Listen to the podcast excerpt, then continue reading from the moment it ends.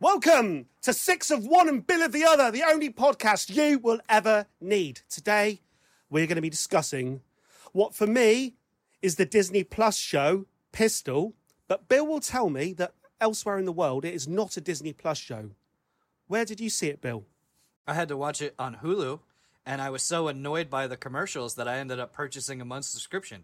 In fact, I will interrupt briefly to tell you that the first episode I watched before I got the premium was presented by Minions, The Rise of Gru, a Progressive commercial, the Chevy Blazer, some hockey show, Google, Love, Victor, which is a Hulu show, Corona, the beer, not the disease, Hyundai, Carvana, eHarmony, Motherland for Salem, or Fort Salem, which was so bad I really thought it was a parody, but it's a real show, Michelob Ultra, Priceline, and, ironically enough, Disney Plus.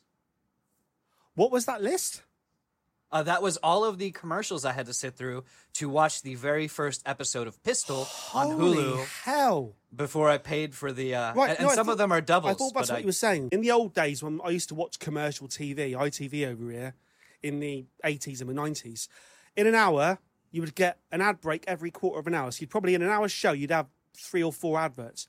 What did you just list? How many... Whenever I think of... punk rock and anarchy, first thing that comes to mind is Minions, The Rise of Gru. Well, I'll tell you what, when I think of the Pistols, Sex Pistols, the first thing I think of is this is a show destined for Disney Plus. Yeah. And when I heard that, because over here, that's the big selling point. It's Disney Plus. People are signing up, well, you know, for the Beatles and for Sex Pistols, signing up to Disney Plus to watch the Sex Pistols. Isn't it funny that our first 2 episodes are tied together with Mickey Mouse and heroin? Yeah. Well, yeah.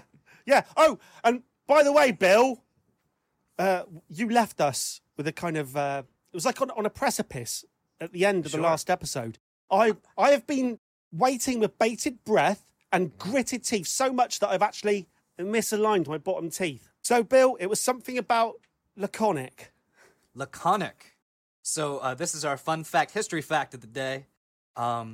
So I heard this from Hardcore History, which sounds like a really bad pornography, but it's really a history podcast, which is really good. I would recommend it. Anyway, laconic is a short phrase, which usually contains a high amount of wit. So if you think of like the cowboys of Westerns and everything and how it's like, you know, walk softly and carry a big stick. You don't say much. You're a tough guy. You just get things done. That was started by the Spartans who lived on Laconia. You know, people who've played Assassin's Creed Odyssey are like, yes, I know. Anyway, so my little fun fact takes place after the Peloponnesian War. So Sparta is not what it once was. It's a smaller, you know, smaller country. They're not as formidable as they once were. And Philip of Macedon comes to them. Now, Philip of Macedon was one of the greatest generals to ever live, but he's overshadowed by his son, Alexander the Great. So Philip of Macedon comes to Sparta and says, if I invade there, I will turn you out. And that's exactly what he says, which sounds like a 90s R&B album. Like, I think that's a Johnny Gill song. She turned me out. Anyway, so he says to them, yeah, I guess you wouldn't. Belle Biv DeVoe.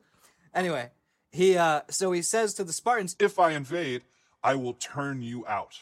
And the Spartans, being the badasses that they were, they sent him back a message. One word. If. Which is a pretty badass thing. And it would be even more badass if the Philip of Macedon didn't immediately invade them afterwards and wipe them off the face of the earth. And I find that a lot of like Spartan stories sort of end like that. Like they do something real cool and tough and then they're brutally killed. Like if you remember, you know, when they... when the Persians came in and he said, this is Sparta, and he kicked them off and then, you know, he was... brutally killed. So that was my fun fact. Laconic. I don't think either of us could be described as laconic, but you know. So I guess the fun fact, kids at home, the lesson is don't talk crap because you'll be brutally butchered. And then we'll meet Malcolm McLaren. Was that worth waiting for? Was that worth waiting for? No. This is Pistol, a TV show directed by Danny Boyle, 6 episodes, the first episode of which I watched. And as I was watching it, I think I texted Bill to say, this might be an interesting show to talk about. My initial reaction, I'll just get it out of the way now. My initial reaction was, oh dear. I got to say, I'll put it out right out there now. By the end, I thought it was a worthwhile watch and I did quite like it. And we'll move on to talk about it in more detail. What was your kind of overall view, without giving away too much? What was your overall view of it? I like Danny Boyle. I like Trainspotting, and I like the sequel a lot. I sort of have a dislike of band reenactment stuff. I like documentaries. They had one part in this, and I guess we'll get into it later, but there's always that part in these sorts of things where they're going, smoke on the fire and water in the sky. And the guy goes, wait, hold on, man. What if you said smoke on the water and fire in? And they're like, yeah, man. And they start doing the groove, and then they like switch over, and they're in Wembley Stadium playing it in front of everybody. Yeah. And there was a lot of that. You know, I felt like the first episode, you know, I get what they were trying to do. They were playing a lot of current songs from the era, you know, David Bowie stuff, to give you a feel for the kind of things they would listen to. Mm. But there's a balance there. Like, I almost thought that I might have accidentally put on a classic rock station and had it playing in the background while I was watching this. Like, and What do you feel by the end? Because a lot of things, what you were saying, we'll go into, I've got some headings for that, and we'll go into it in more detail. In the end, I liked the story of the band, and I was interested in the band. I didn't really like the actual show. Not that it was all bad. There were parts I liked, but taken overall, I would have much rather watched a really good documentary about the band. I suppose I should get it out there now that the Sex Pistols were one of my favourite bands of all time. And when I was a teenager, I was in a punk band, and I used to wear a padlock around my neck. I used to wear the same T-shirt that Sid Vicious used to wear in some of the most famous pictures of him. I had every Sex Pistols album. Obviously, there's only one. But there's loads of bootleg live albums. You got the whole Great Rock and Roll Swindle monstrosity. I had the Winterland final gig on VHS tape. I was gonna go and get it, so I'd have it in the background of this podcast. But I had all the original recordings of Glenn Matlock live. I had everything. So to hear that they were releasing a TV series on Disney, with my knowledge of the band and all the connections to the sex shop and Malcolm McLaren, Vivienne Westwood, what did you think of regalia thing? What did you think of Donald Duck playing Sid Vicious?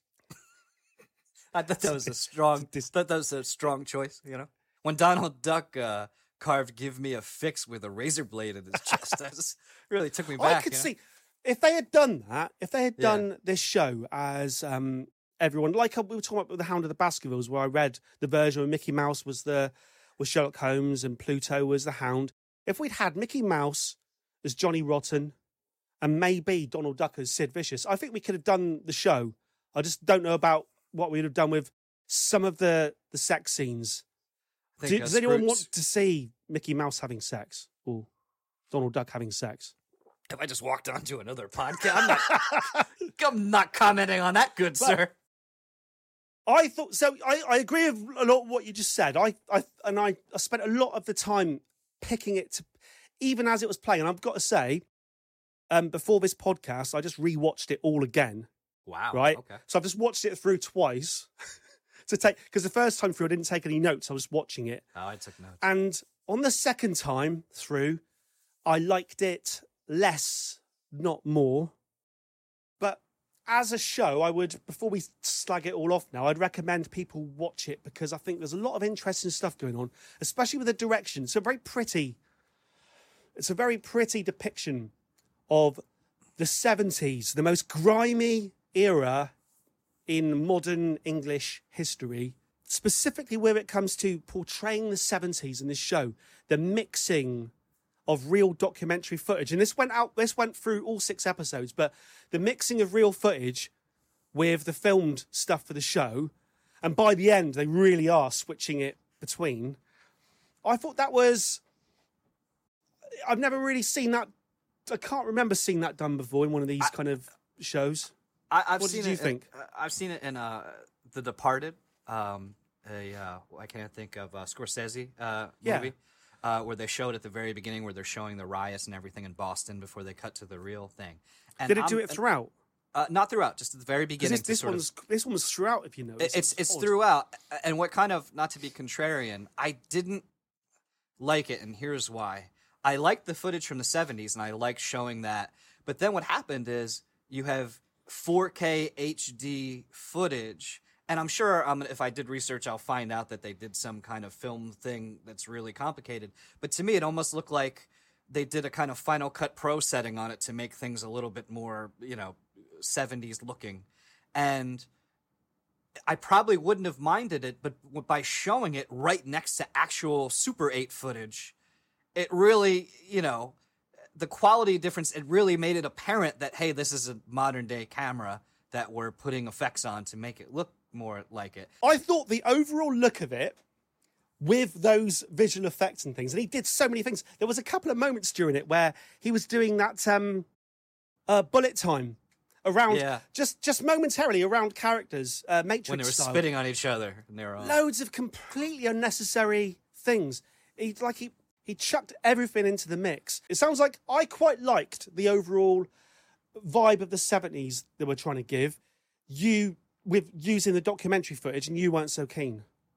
You would have rather not have any real footage from the 70s. No, I would say I like the documentary footage, but I would say it did bring out sort of a lot of the tools he was using on the modern day footage to make it look more 70s, and it sort of took away the mystique for me. I didn't think it was as bad as, and I haven't watched the Queen movie, but I heard a lot of people making fun of it for being really bad about sort of, how unrealistic they portray it. Well, that's let's not go too much into authenticity, because that's the next heading. Okay. Look, someone I heard someone slagging off Stranger Things, right? And they were saying that, oh God, we get it. It's the 80s, we get it. Yeah. Like, stop it with the clothes and the video games and the lights and everything. We get it. And I thought that was a bit, because I haven't watched the latest series, but I remember watching Stranger Things, and I remember quite liking that overly set up 80s vibe. And I remember the 80s, and it kind of was like that. Well, I think it's a shame when someone makes the effort to portray the 70s or the 80s or the 90s, and then some clever dick will go, but. Well, I think what's really difficult with this particular sort of band biopic is the whole thing the Sex Pistols were about was authenticity and not having the bells and whistles and not having the fake plastic front, which is obviously all ironic with, Sid Vicious later saying it's how I look that matters, not what I'm playing, when that's the antithesis of what Johnny Rotten or Johnny Lydon was kind of about. So I think you're going to... Not Malcolm McLaren, though. That's the problem. He's the exact opposite, yeah. And I think, when you're basing your whole band identity on that... this sort of thing that you're talking about is how much of it is sort of a puff piece versus what really happened is going to get in greater focus just because of the nature of who the band you're covering is. Exactly. But the Disney Plus version of the Sex Pistols, directed by Danny Boyle of... he did that... did he win the Oscar for the million... What was it called? The one with the kid doing the Who Wants to Be a Millionaire thing. Was that Danny Boyle? It might have been. Slumdog Millionaire. Oh, yeah. I think he did. Or I don't know if he won the award. I don't really follow that. But he, I did watch it. It was good. He did the Olympics as well over here. The opening Olympics thing. That was really good. He's a talented guy. This is a little bit like a fairy tale. He's taken the story and he's just telling it in his own way. And he doesn't really care how realistic it is or how true to life it is. He's just telling his version. Archetype. Of who they are is what they're making. Yeah. So I wondered what you... Because I suppose you haven't said yet whether you were ever a Sex Pistols fan. Yeah, I always saw them kind of from afar. And I had a lot of people in my life who were huge punk rockers. And I think I tended to be more into, thrash metal. Was sort of the closest I got to punk, which obviously has a lot of its roots in punk rock. And then my producer, when I was in Hawaii, was in a band called Christian Death. And he was with Perry Farrell before they formed Jane's Addiction. Oh, wow. And was huge into it. And he had a lot to say about sort of, modern punk and things. And I can get into that maybe a little later. But I always sort of viewed it from a distance. And I would say one thing that this show, and then me following it up and looking at more things, proved to me was I kind of didn't really think much of John Lydon, or I just called him Johnny Rotten, so I feel like I'm Johnny Rotten. Stick with Johnny Rotten. Yeah, I'll stick with Johnny Rotten. He doesn't like it. If he was in the room, no. John. Well, Lydon. I was going to say I like him. So it's is it Lydon? Is it Lydon? Yeah. So John Lydon. When I came into this, there's sort of, when you get into punk rock and provocateurs, there's sort of a mixture of two things, in my opinion. There's sort of a malignant narcissism that kind of prevails with, I'm going to do what pisses you off, and I'm going to say it's for something, but it's really about me getting attention. Like that time where you did a bunch of discovers with your shirt off. No, in all seriousness... In all seriousness, it's I'm not wearing anything on the bottom half right now. Yeah, you're always doing stuff like that just for the attention. But then you have the other end of things, where I would say like Sinead O'Connor tearing a picture of the Pope on Saturday Night Live because she's against the Catholic Church's treatment of abused children, which is a complete selfless act because she's really gonna almost lose her career, and she got death threats. I always thought John Lydon was sort of on the narcissist side, and this is for me from afar, and watching this and then watching interviews from him, I did a complete turnaround, and I think he's more on the Sinead. I think he is who he says he is, and this is just me from afar, and I really like him and respect him the more I learned about him. And a lot of criticisms I had of like what I knew of punk rock from growing up, he kind of says the same things, it was surprising to me. So I'll say one thing I found watching this, and I kind of just knew, I knew Anarchy in the UK from a Megadeth song on So Far, So Good, So What, so it was very from a distance. With very, very misheard lyrics on it. Dave Mustaine needs to clean his ears out. Yeah. But I'll say, if nothing else, a newfound respect for John Lydon and everything was what... very clever man. I got from watching this. I think he was making every effort to disassociate himself from punk during being the singer of the Sex Pistols. Yeah. Very strange. Well, no, and that's kind of what I found one of the things I found interesting with him is for music about anarchy and you don't have to follow the rules, there sure is a whole lot of rules. And everybody sort of wears the same uniform, and this is from afar. I know there's exceptions, but, the leather jacket with the spikes and the spiky hair and all that stuff. And he was saying from the beginning that no, that's not. It's about doing what you want, and what you want doesn't have to be this very narrow sort of set of rules that got established around the time that bands like him and Black Flag and all that stuff sort of really came to the forefront. When you talk about punk, you are talking about like the Ramones and the Pistols and like Black Flag and the Dead Kennedys and the Clash and the Jam, I suppose, and the Buzzcocks. But I love the Buzzcocks. The Buzzcocks. Tom introduced me to the Buzzcocks, and I think such a fantastic, probably my favorite punk band. But then it depends what you call punk. Because they kind of have some poppy. Yeah, they're a pop band, but a mighty fine pop band. But the Sex Pistols to me are the greatest punk band. Sure, just everything about them, and I can imagine all the American, because like the difference between UK punk and American punk is so striking. I mean, you had Malcolm McLaren skitting between the two because he'd already managed the New York Dolls. Yeah. Kind of, he's an interesting character himself. I think the Sex Pistols kind of had it all. They had the best music and the best punk image, probably because it tied in with the fashion. I mean, who else has like a fashion designer basically in the band? Kind of. Well, and that's something, and that's something that Tom would go into, where when you talk about modern pop punk and things, he didn't like it.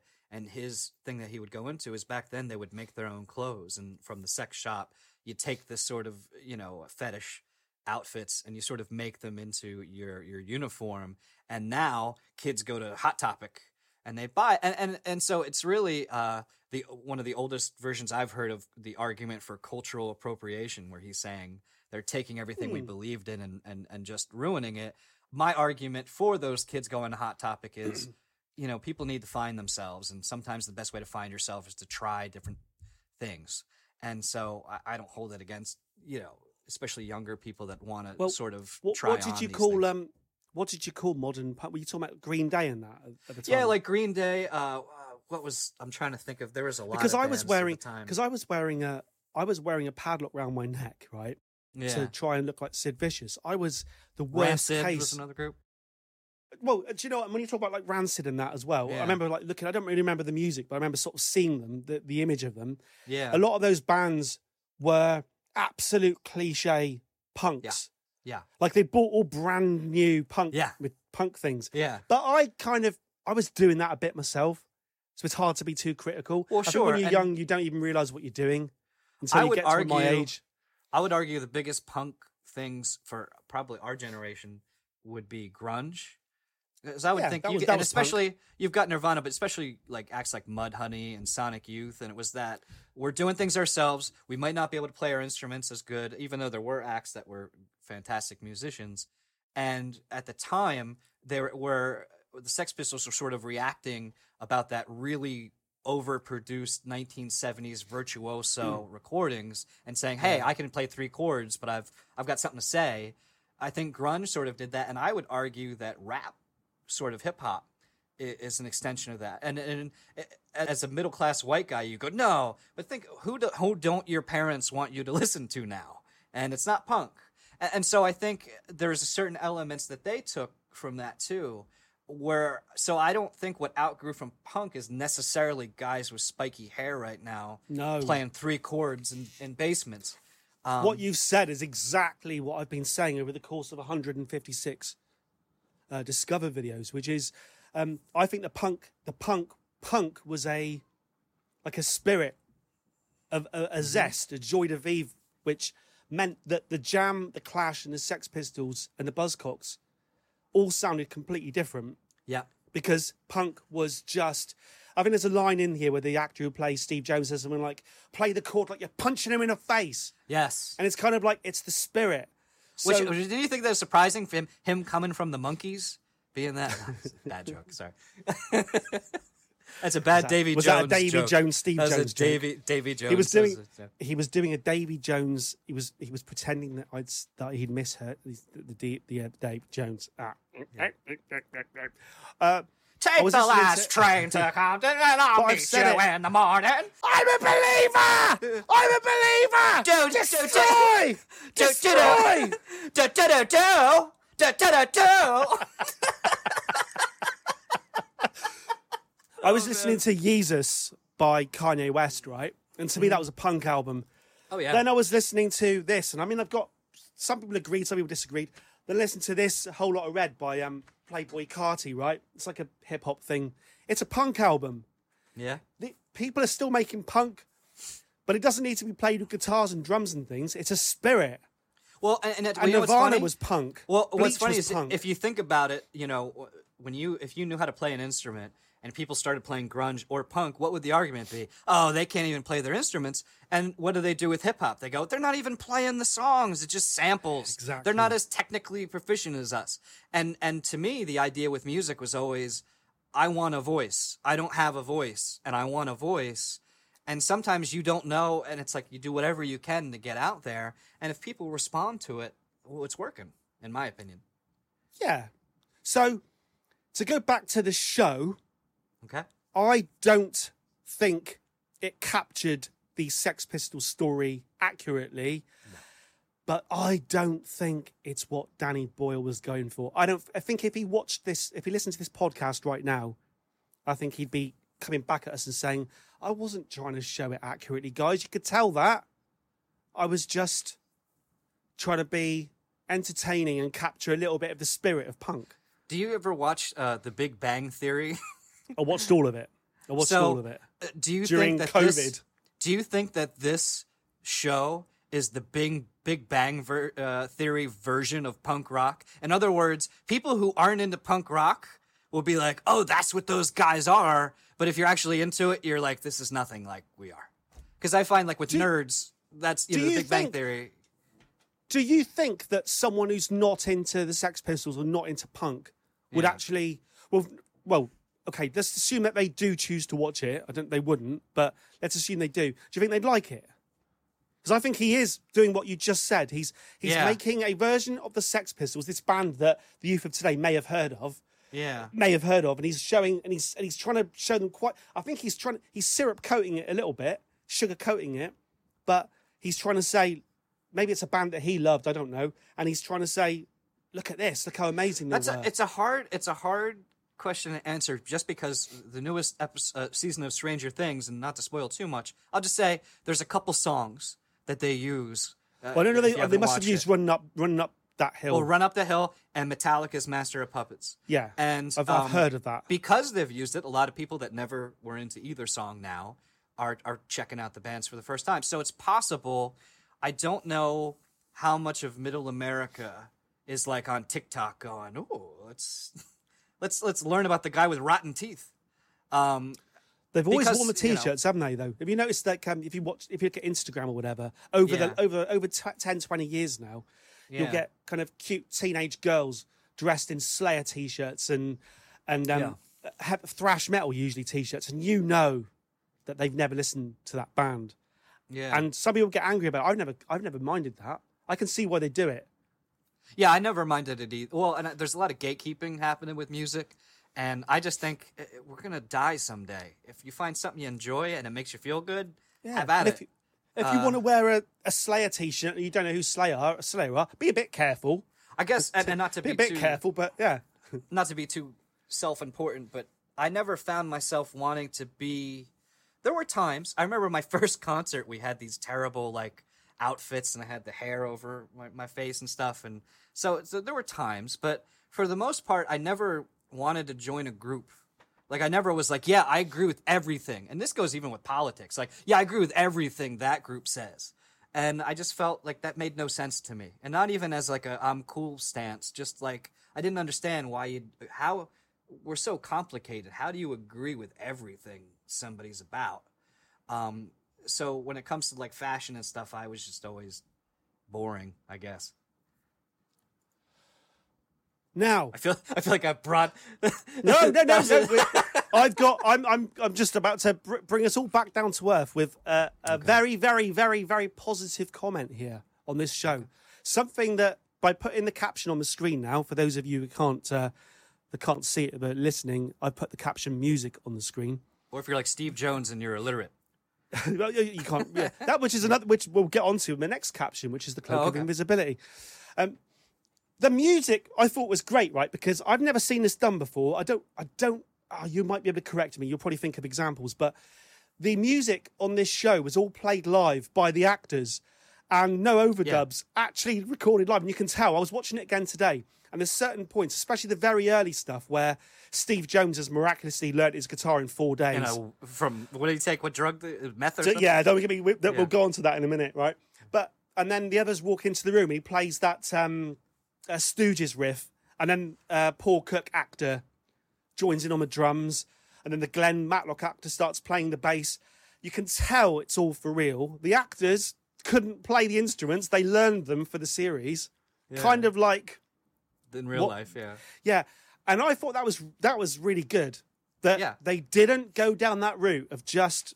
And I hate to do this, but yeah, they The Doors by Oliver Stone, that's Val Kilmer actually singing in the movie soundtrack. And I would say that actually Not to Touch the Earth, the version from that movie, is my favorite version of the song.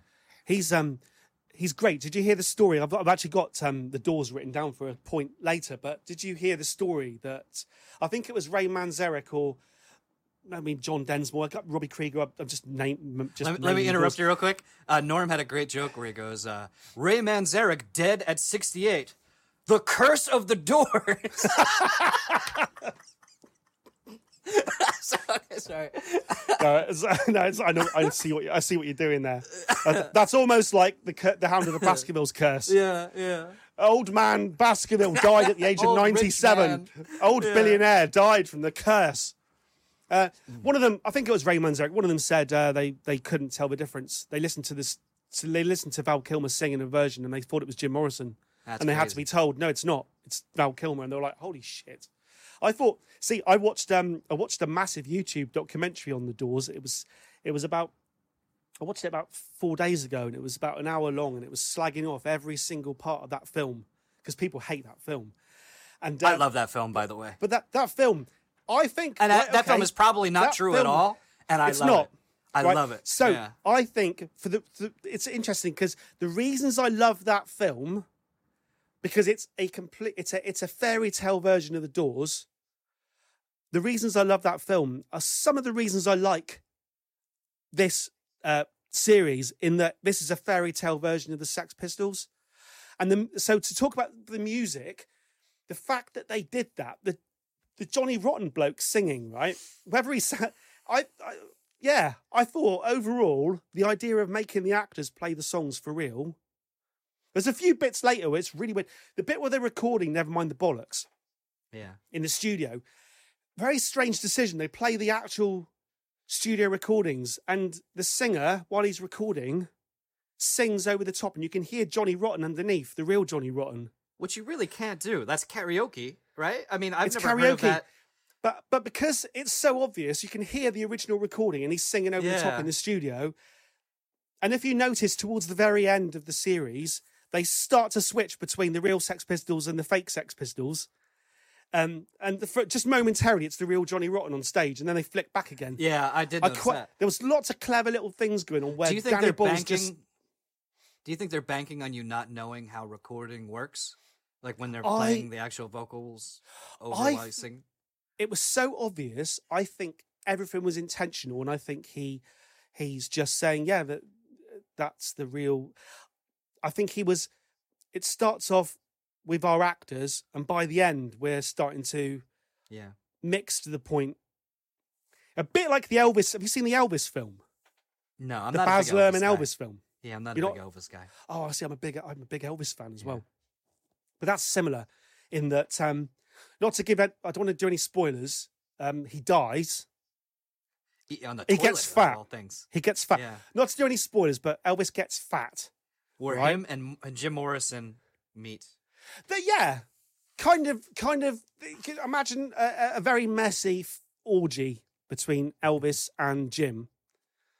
But by the end of the Elvis film, it becomes the real Elvis sort of thing. Oh, okay. But so what? So okay. So I've spoken. What did you think about the way that the music was basically played live throughout? I liked it. There were a couple points that bothered me. Him learning guitar in 4 days. That's going to be the next. So I won't get into that. In fact, I do want to get into something with the name, the Sex Pistols, which actually the name of the store that Malcolm McLaren and his wife Vivienne Westwood owned, I believe, was called the Sex Shop. It's just called Sex. It was just called Sex. So it's based on that. But it was interesting if you think of Sex Pistols because it's love and death. And I'm going somewhere with this, but there's a lot of early psychologists talked about the interplay subconsciously, the life, death, rebirth archetype, thing where sex and death are sort of intertwined together. And as a kid, a lot of slasher movies would have the girl would be, naked and then she'd get killed.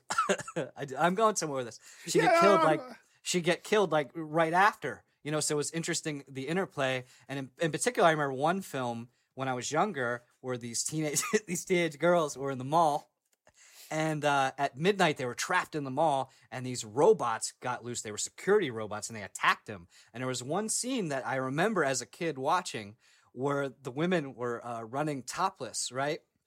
And from behind the robots laser shot, and they blew their head off, which is really kind of a messed up thing to see at 12 for your sexual development. And I have to say, to this day, when I'm with my wife alone, in order to, I have to have robots shoot her head off.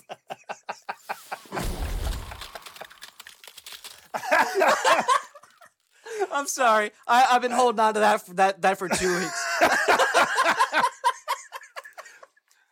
I mean, everyone has their own ways of getting a kick out of life. It's very expensive. All these you have to build these robots. Oh, don't get me started on the logistics and covering up our murder every time and cloning my wife. It's I actually said that to her 2 weeks ago and got a laugh out of her. So I'm and then all this time goes by. So I wanted to make sure I got. You're thinking in. Must remember it.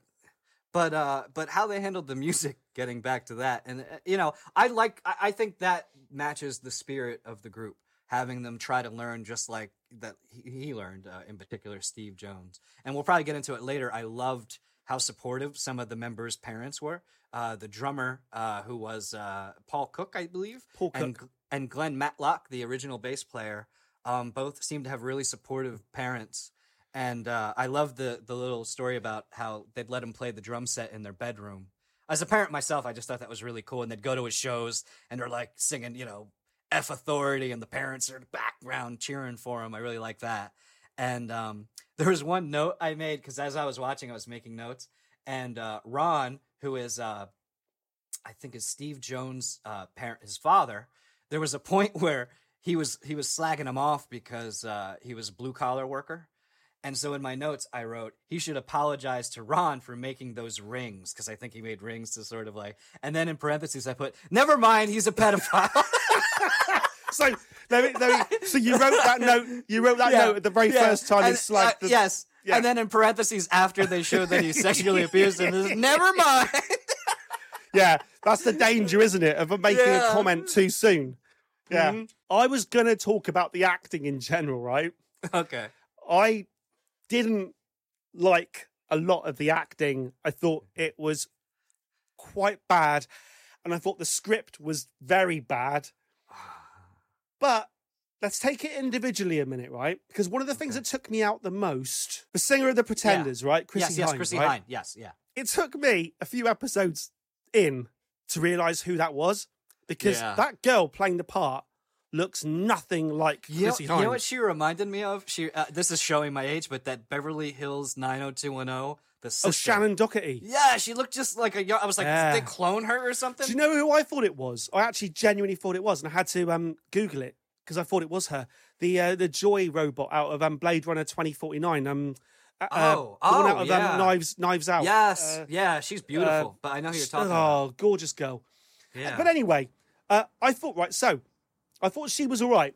I thought, in terms of acting, I thought she was maybe the best thing in it. Sure. But the idea that she was Chrissie Hynde out of The Pretenders completely over my head. Yeah. And a lot of... Send her back to the chain gang. A lot... Yeah, right. Yes. I only know two Pretender songs, I think. That's one of them. This, I was doing notes and I was like listening to her... her playlist, the Pretenders playlist. And what I thought was kind of funny was she's like, I'm going to sleep with this guy from the Sex Pistols and then become an adult contemporary icon. A couple funny things. Rush Limbaugh, who's a super conservative guy that passed away recently. Rush Limbaugh? There's a guy called Rush Limbaugh. Yep, and he was huge. He started sort of Fox News. No, he was a conservative Republican guy, and I'm making no comments on politics, but he started Fox News and everything, sort of, you could argue, grew up from him. Oh, stop it. But one of her songs he played for his theme song throughout the whole thing. And then another thing with her is that song, I'll Stand By You. I always will remember her. When I was like a young lad, my mom sent me one summer to do like a vocational tech sort of school little thing they had over the summer. And it was the summer of adult contemporary, that Wilson Phillips song that was terrible. That terrible Wilson Phillips song was like huge. And then I'll Stand By You was like every other song, and I couldn't stand it. And then when I put the pieces together, I was like, oh God. Wow. Yeah, right. Yeah, I'll Stand By You. I'll stand by you. And there was a Christmas song. Don't let nobody hurt you. Christmas song. I don't know the Christmas one. She's got a Christmas song that I have to listen to and endure every single year. Ugh. I'm not a Pretenders fan particularly. Don't like Chrissie Hynde. She's on Friends as well. She sung with Phoebe. She? Yeah, I didn't know that. Well, it looks like if you look at her biography, she did Smelly Cat. She just kicks everybody out of the band like every few years. Oh, really? It's just her. She's one of those bands. Which is one of the bands where, there's loads of bands like that, isn't there? Where really it's just one person and they just keep... Mm. So... but I agree with you. And even with what little knowledge I had... Yeah, she was a great actress, but too pretty. And no offense to actually Chrissie Hynde, but... or what her name... She's her name just... It just pulled me out. Johnny Rotten I've got next. Johnny Rotten, right? So, that's an interesting casting decision, right? Yeah. I thought the way he played him was interesting... Because didn't you feel that John Lydon is much more charismatic? And he sort of had it when he was singing, like when he was on stage in the show, where he would have that charisma. I've got no idea what John Lydon was doing. Oh, John Lydon. All right, I'm saying Johnny Rotten. I don't care. Johnny Rotten. Johnny Rotten. Call him Johnny Rotten. Johnny Rotten. So when Johnny Rotten was on stage in the show, I felt like the charisma came across. But if you watch interviews with Johnny Rotten, John Lydon now, he's very charismatic, very... You know, and he can be confrontational, but it seems more witty than in the show. It seemed more just like cut you off and I hate your guts. He's an interesting character, is John Lydon. He ain't half putting a lot of that on, and I think he's actually quite a clever, nice bloke. I think so too. Yeah, and I don't. Right, so in this program, I laughed at first. With that whole "I'm 18" bit at the beginning when he's singing the Alice Cooper song and he's. Yeah. He's acting so weirdly. By the end, I thought he may just be one of the best things about it. I quite liked that actor, Johnny Rotten. Yeah, he grew. And by the end, I think he actually won, and looking down the list, he may be the best thing in it. I can see. Yeah, I'd agree with that. Maybe the best thing in it. I'd agree with that. Whoever that is, congratulations. Well, and it's based off the book by Steve Jones, and unfortunately, Jones is not the most interesting by a long shot. We should have said that at the beginning. This whole series is based on the autobiography, the story by Steve Jones, the guitar player, who does not get on with Johnny Rotten, and Johnny Rotten does not get on with him. Yeah. So we'll get onto this. The book was called "My Life After the Monkeys." Bloody hell. But you can tell, and Johnny Rotten. We'll talk about it in a minute. Johnny Rotten wanted nothing to do with this. Well, and Johnny Lydon, I saw an interview. Steve Jones's story, and he was angry that they didn't even talk to him before they made this. This is not good from his point of view. But I thought he was probably the best thing in it. Malcolm McLaren, very interesting character in real life. He was. Yeah. He was one of those. Well, do you know what? There's another. I can see so many correlations between this story and Elvis, because Malcolm McLaren and Colonel Tom Parker. He was brothers with Colonel Sanders from Kentucky Fried Chicken. It's a fun fact. Did you, like me, right? Did you watch that and think, why did they get a little kid to play the part of Malcolm McLaren? Like a little boy in short pants. I thought Peter Pan. He just flew in with the elf ears. And, do you know who that was? No, actually. Because I've got a question. How old do you think that actor is? 16. No. 27. 32. Well, I wasn't that far off. 32. He was the little kid out of Love Actually. One of his big scenes they do at the reenactment of Steve Jones is in trouble at court, and he comes as a witness. And the thing is, the way they played the scene, I didn't believe it for a second. It made no sense. Like anyone, it was like an episode of Full House. Like it was just so ridiculous. Like his, I'm his mentor, and if you let him out, like I just thought that the crowd was going to start doing canned laughter. It was really bad. It was. I can only assume, right, that happened in real life. But if it did, I think it probably went down a little bit more realistically. Exactly. I think I've never read. I'm sorry to interrupt you. I just said real life probably happened. More realistically. Real life. Yeah, Bill. Well done. I like my additions are worthy and innumerable. Thank you, ladies and gentlemen. Thank you. In my experience, I find real life to be more realistic than fiction. I think Steve Jones wrote a book in which he exaggerated his life, right? Yeah. And this is a program based on his exaggerations. So probably the reason why the likes of Johnny Rotten are against it is that they probably remember it a lot differently. And I'm sure that maybe Steve Jones is like, hey, remember that time where I banged every chick? Yeah, right. And I've got that down, right? Sure. So on the next thing, when we're going to talk about the first episode, right? Yeah. I've written down one thing, which is, I screw a lot of birds. And if this is the version of himself he wants to be portrayed on the screen, what a dickhead. Speaking of realism, that part where he achieved...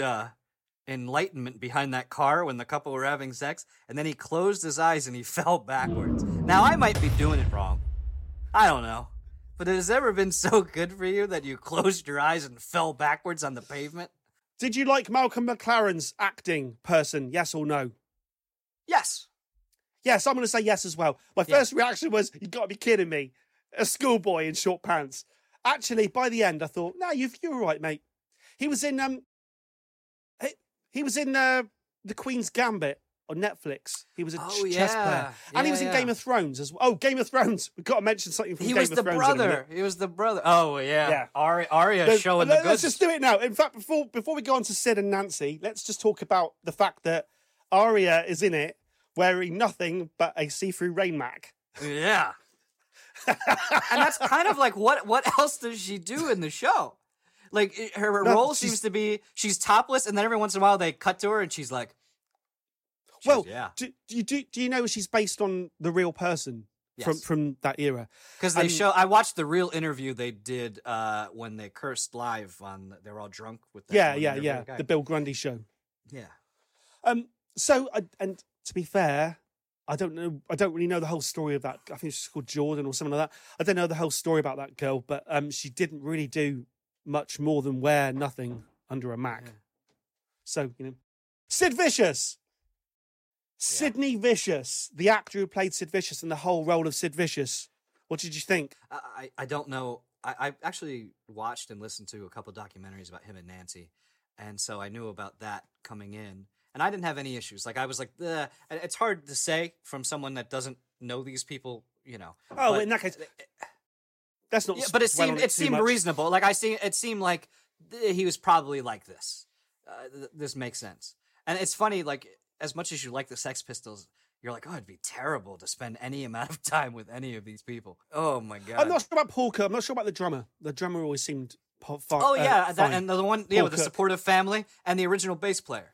Glenn Matlock, Paul Cook. As someone who also likes the Beatles, I had a soft spot for him. I think Johnny Rotten liked the Beatles as well.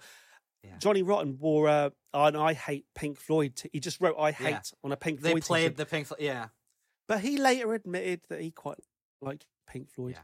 You know what I mean? It's full of Paul Cook. Out of interest, what a drummer, right? And the drums are solid on that album. And it's funny because all of the singing is sort of the same. There's not a lot of dynamic shift. And I actually looked it up and the BPM and going through their album, 152. Then you got Bodies, which drops down to 78. But then 161, 149, 152. Are you judging an album on BPM? 152. No, I'm saying it's interesting how he made it interesting. Oh, I see. You're complimenting the lack of variety in BPM. Well, I'm giving him credit that he took songs that didn't have a lot of variety and dynamic changes, and yet he managed to make them sound very interesting and keep you engaged. I quite like that bit. It's a bit in the document in the program that you probably didn't like because it was so contrived. But I thought it was interesting. There's a bit where they're writing their first song, right? It's Anarchy in the UK. Yeah, that's the bit I hate. I know exactly what you're talking about. Right. You're playing it too fast. They're playing it really fast, right? Like you might, if you come up with what you think is like a fast, thrashy song. And then Paul Cook comes in and says, you want to play it more like reggae? And he starts to play. And then within a couple of minutes, well, probably within 30 seconds, they've got Anarchy in the UK as it finally is. Yeah. Which definitely did not happen. Because they also did it where the drummer was leaving the band that instant and he just happened to walk in on their most famous song. Exactly. Being, you know.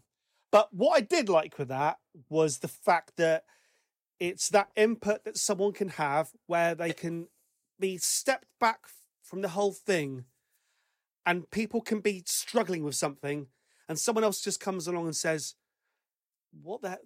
That could be good what you're doing, but what the hell are you doing like that for? If he made a movie about Albert Einstein, Einstein would be sitting there going, I can't solve this problem.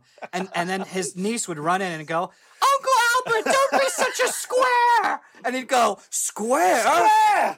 E equals MC squared. Oh. I had E equals MC for the last 6 years. E equals MC.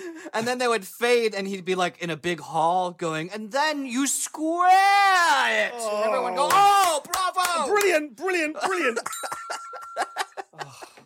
But no, and I do think that part is true in how much a song can change when someone has a small idea that they get the spirit of what you're doing and they can change something like BPM, or maybe change from like E to B, and the whole song changes just from something that they would have never thought to do themselves. Which, so I thought the idea was interesting, but the way they did it, yeah, my eyes were rolling from here till the South Sea.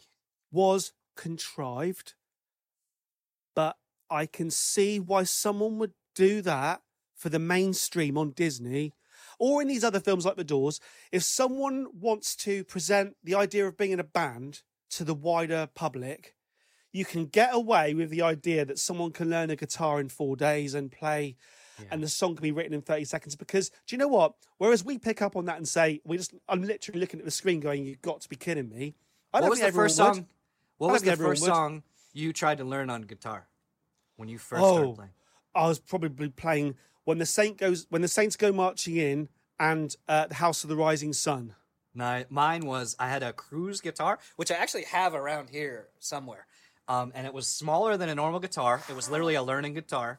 And I tried to get tablature and learned The Call of Cthulhu and Fade to Black from Metallica. And I was going, how do these people do this? Like, even the rhythm. And it took me a full year, and I still couldn't play well. And I had a couple friends that were amazing at guitar, and I played bass for them, and I had to get good just to hang. And then I went back to guitar, and it made sense. So, like, a week. Now, can you play, like, standard power chords roughly in time? I would still say no. I mean, go listen to someone trying guitar. You got to get calluses on your hands just to, you know. So you're skipping ahead, right, to... I'm sorry. No, it doesn't matter. We might as well skip ahead to it now. So, Steve Jones, in this program, learns the guitar in 4 days, right? He's given a guitar, and he's given some pills to keep him awake, and he can't play. Learn guitar drugs. Yeah, learn guitar drugs. He can't play anything. The doctor will give them to you, yeah. The doctor gives him play guitar drugs. Yeah. 4 days later, the rest of the band walks in, and he plays Stooges riffs. But what I... So Danny Boyle does a thing here, right?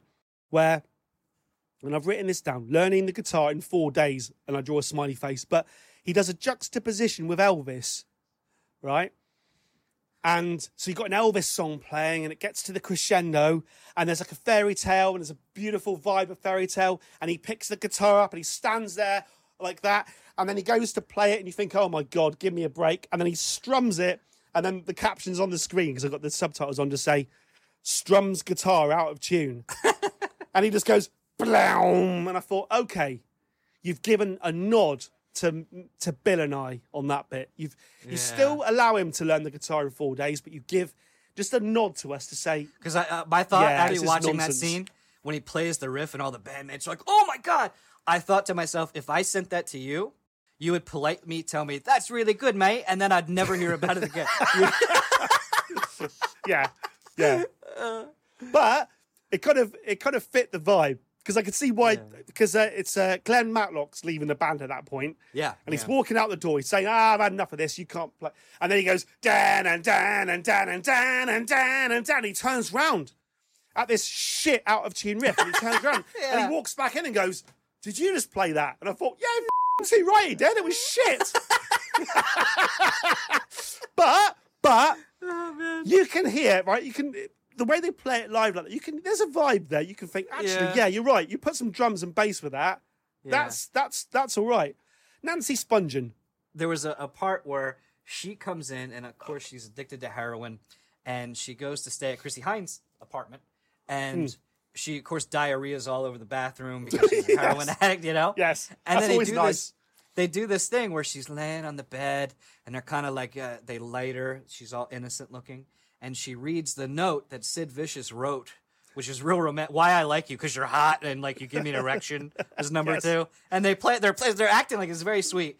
And so she goes, thank you. You are the first person to ever be nice to me. And I know that the show wants me, and maybe if I was younger, I'd go, oh, I see that this girl has hidden depths, and it's sad, and, you know? But what I actually, they say when you're old, they go, get off my lawn.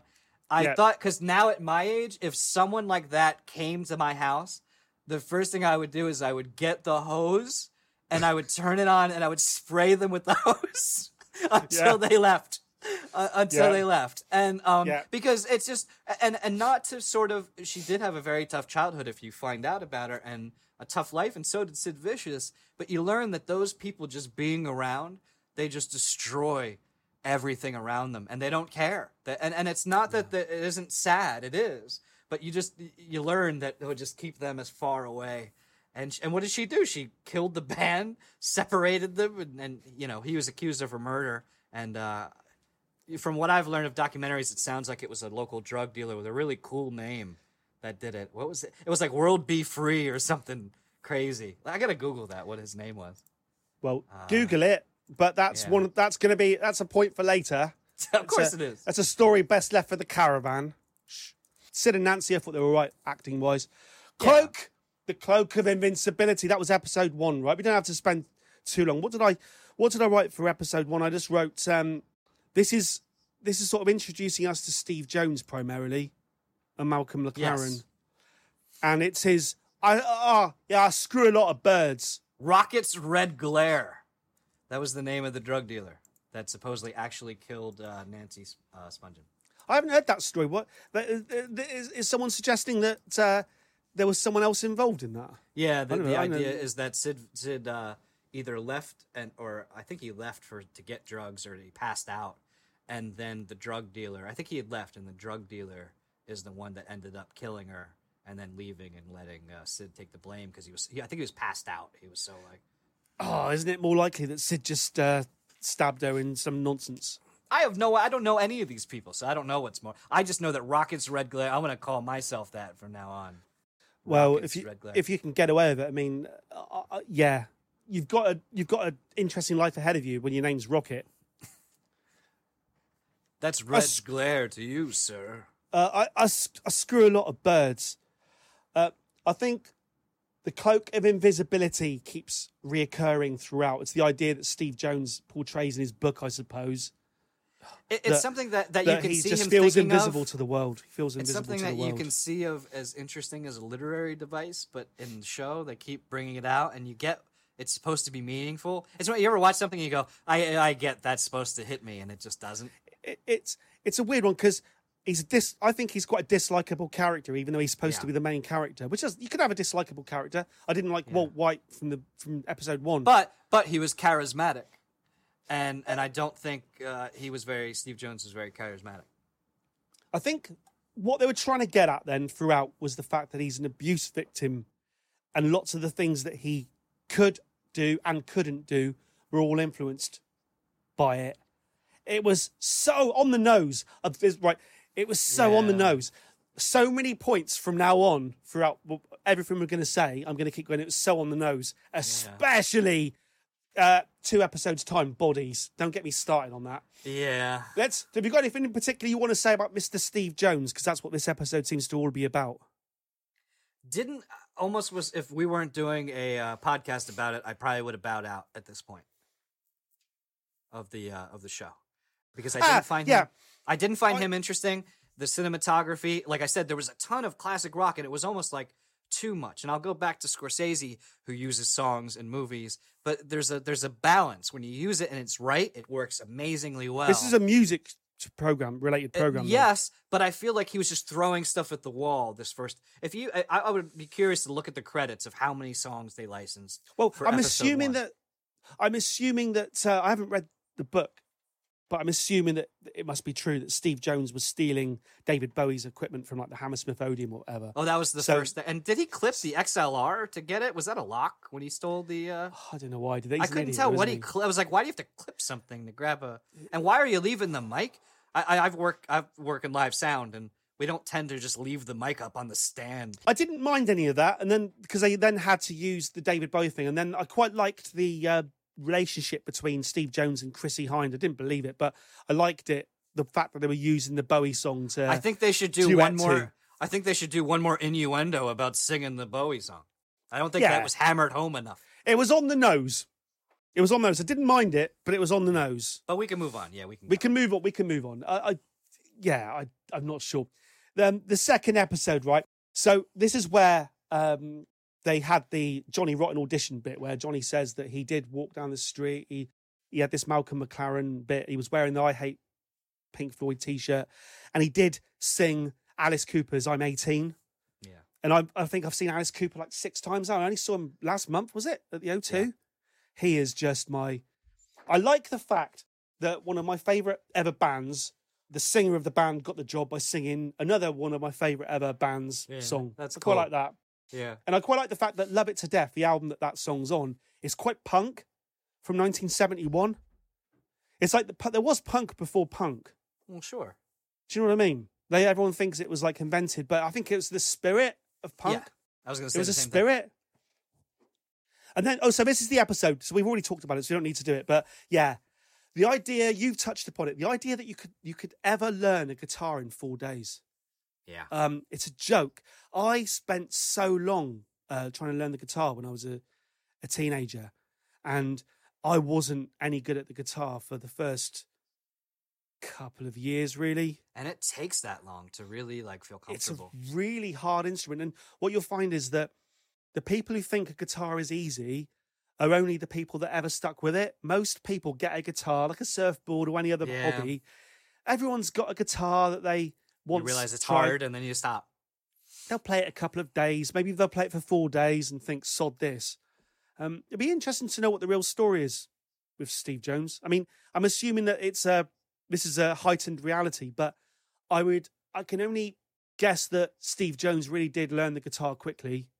You know, power chords or whatever. Well, and I think that's the trick is, when you're bashing out power chords, you can sort of get away. And if the drummer's keeping up the rhythm, you know, because a big thing with guitar that you don't get is there's the technical playing the notes, and then there's feel.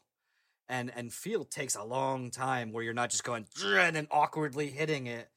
And so, but I think if you're going to join any band doing it, the Sex Pistols is probably the band to do it. If you listen to the Sex Pistols music, right, Steve Jones's guitar playing is absolutely incredible. Yeah. It's fantastic. What a musician. Overdubs of guitars, which they make a joke about in this documentary. He's playing bass too, But the sheer number of overdubs, some of the little solos he plays, the intricacy, the timing of the rhythm. Steve Jones is a hell of a player. I just don't buy this whole way he's portrayed in this. Glenn Matlock was a decent bass player, great songwriter. Yeah. By the time they recorded their only album, yeah. Paul Cook was great. Do you know what? Yeah. They kind of, I think they portrayed them well enough that by the end, even non-fans would think, oh, do you know what? They're all right. But they did him a bit of a disservice because Johnny Rotten was a fantastic singer. I don't quite like the way he's portrayed in this, in that they're kind of making out that it was just all about show. And if you listen to his singing, he's one of the greats because you hear 1 second of Johnny Rotten singing. And you can tell it's him. Well, I think he also proves, though, that how much of just life in general, not just being a singer of a band, is about having the utmost commitment and confidence in what you're doing. And like him even slagging himself off. But just the way he sings, I'm going to... Like, there's no self-doubt there. And I think that's what attracts people to listen to it, because you hear it and you're like, this guy, I don't know if I agree with him, but this guy believes it. And I think he just really, and that charisma, he's smart. And I think British bands tend to have more, I don't want to say more, but a lot of them really give a shit about the lyrics. And I think he's obviously one that it's what... You can tell that it's really important to him what he's saying. Where so many bands are like, it's just, I hum the melody and it worked out. What rhymes with park? And let's go. And you don't get it. It's like almost Bob Dylan, and not that he's Bob Dylan, but I just mean in the essence of the song's about what I'm saying. That's what the song's about, not the melody, not the hook as much. I agree with that. I mean, I'm not sure whether Bob Dylan would ever rhyme antichrist with anarchist. And the way that Johnny Rotten does it in the song is, I've always thought, is very interesting, because I would definitely not do what he does. Yeah, you know, there's nothing wrong with, I am an antichrist and I am an anarchist. There's nothing wrong with that. Yeah.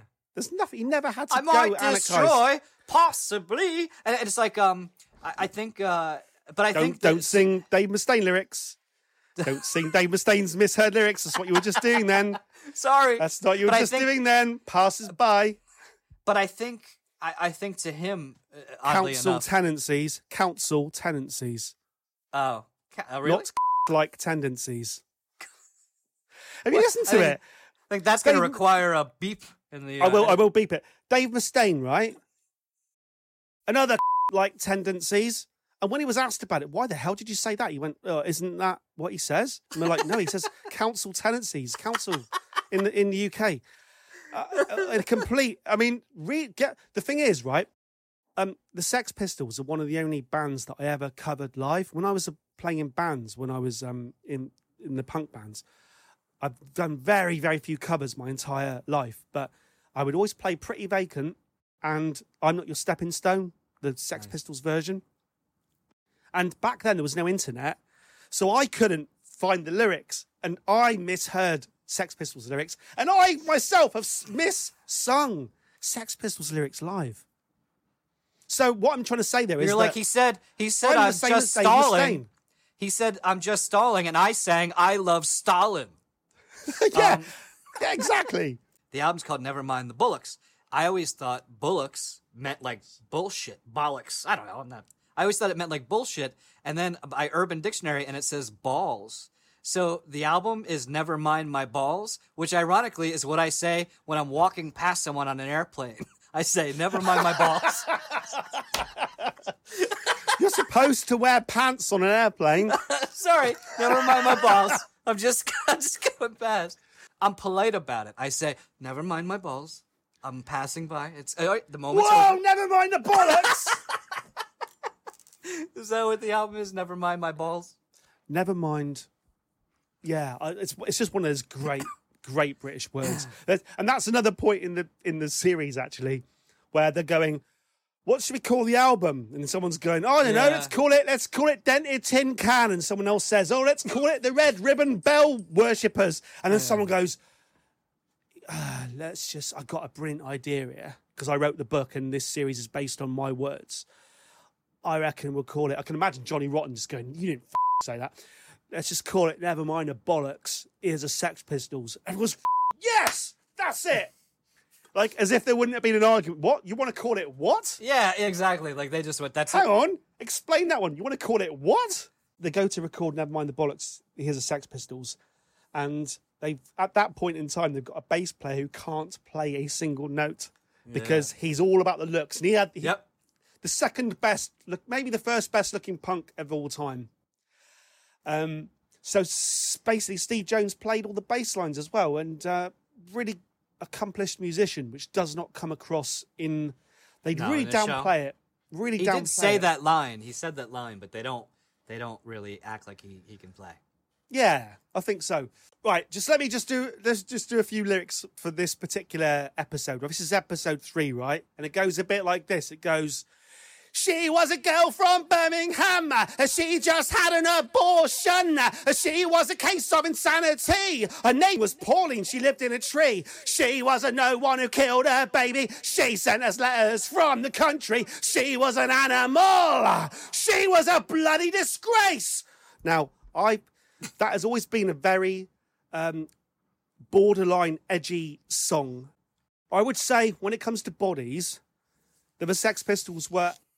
Everything they wore and everything they said and everything they did was to cause annoyance, a nuisance, and to kind of attack the establishment. So, yes, the Sex Pistols would have a very on-the-nose song about... I mean... Listen to the lyrics.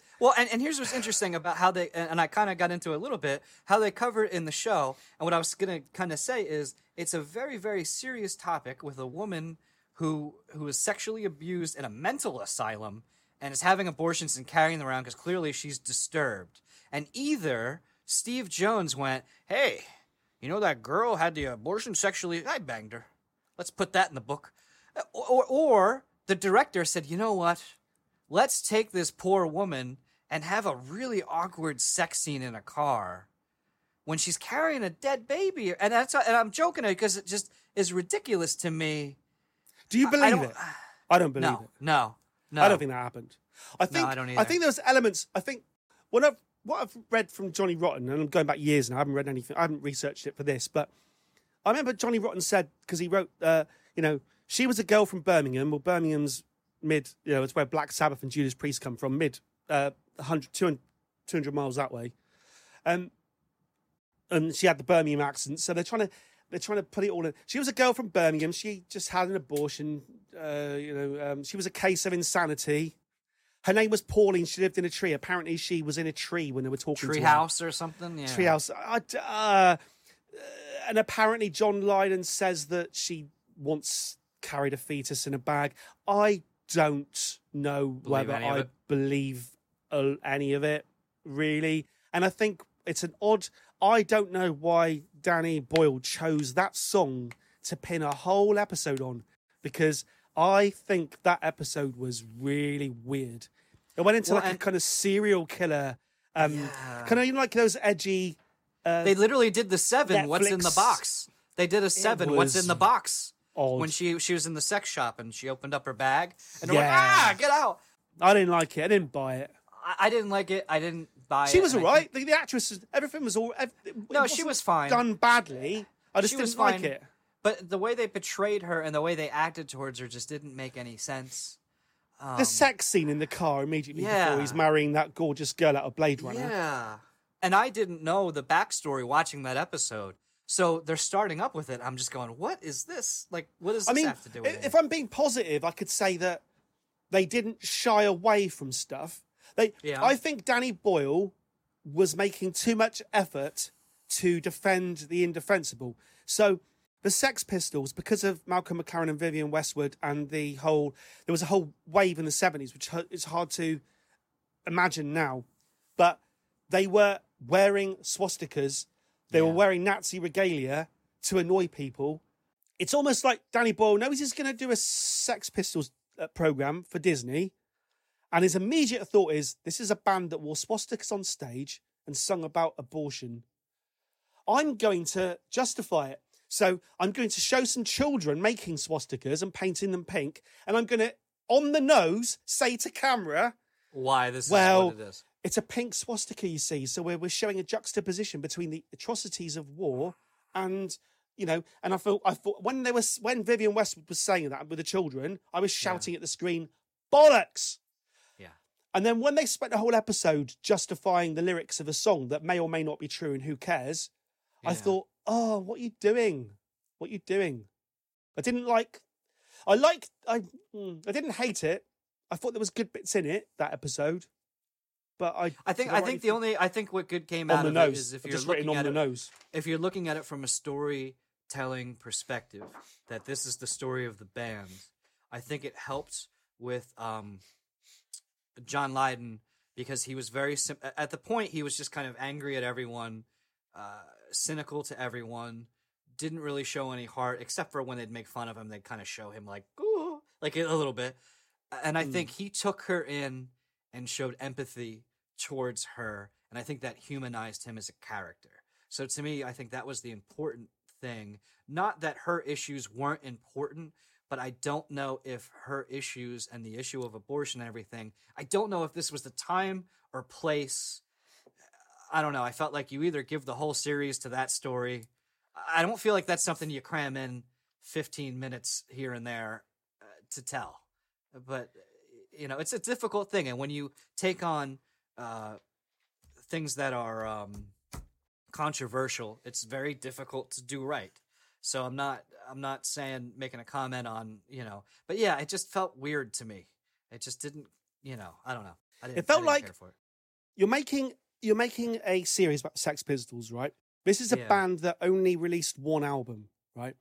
So I think he's got the track listing in front of him, and he knows he has to include, Anarchy in the UK, Pretty Vacant, God Save the Queen.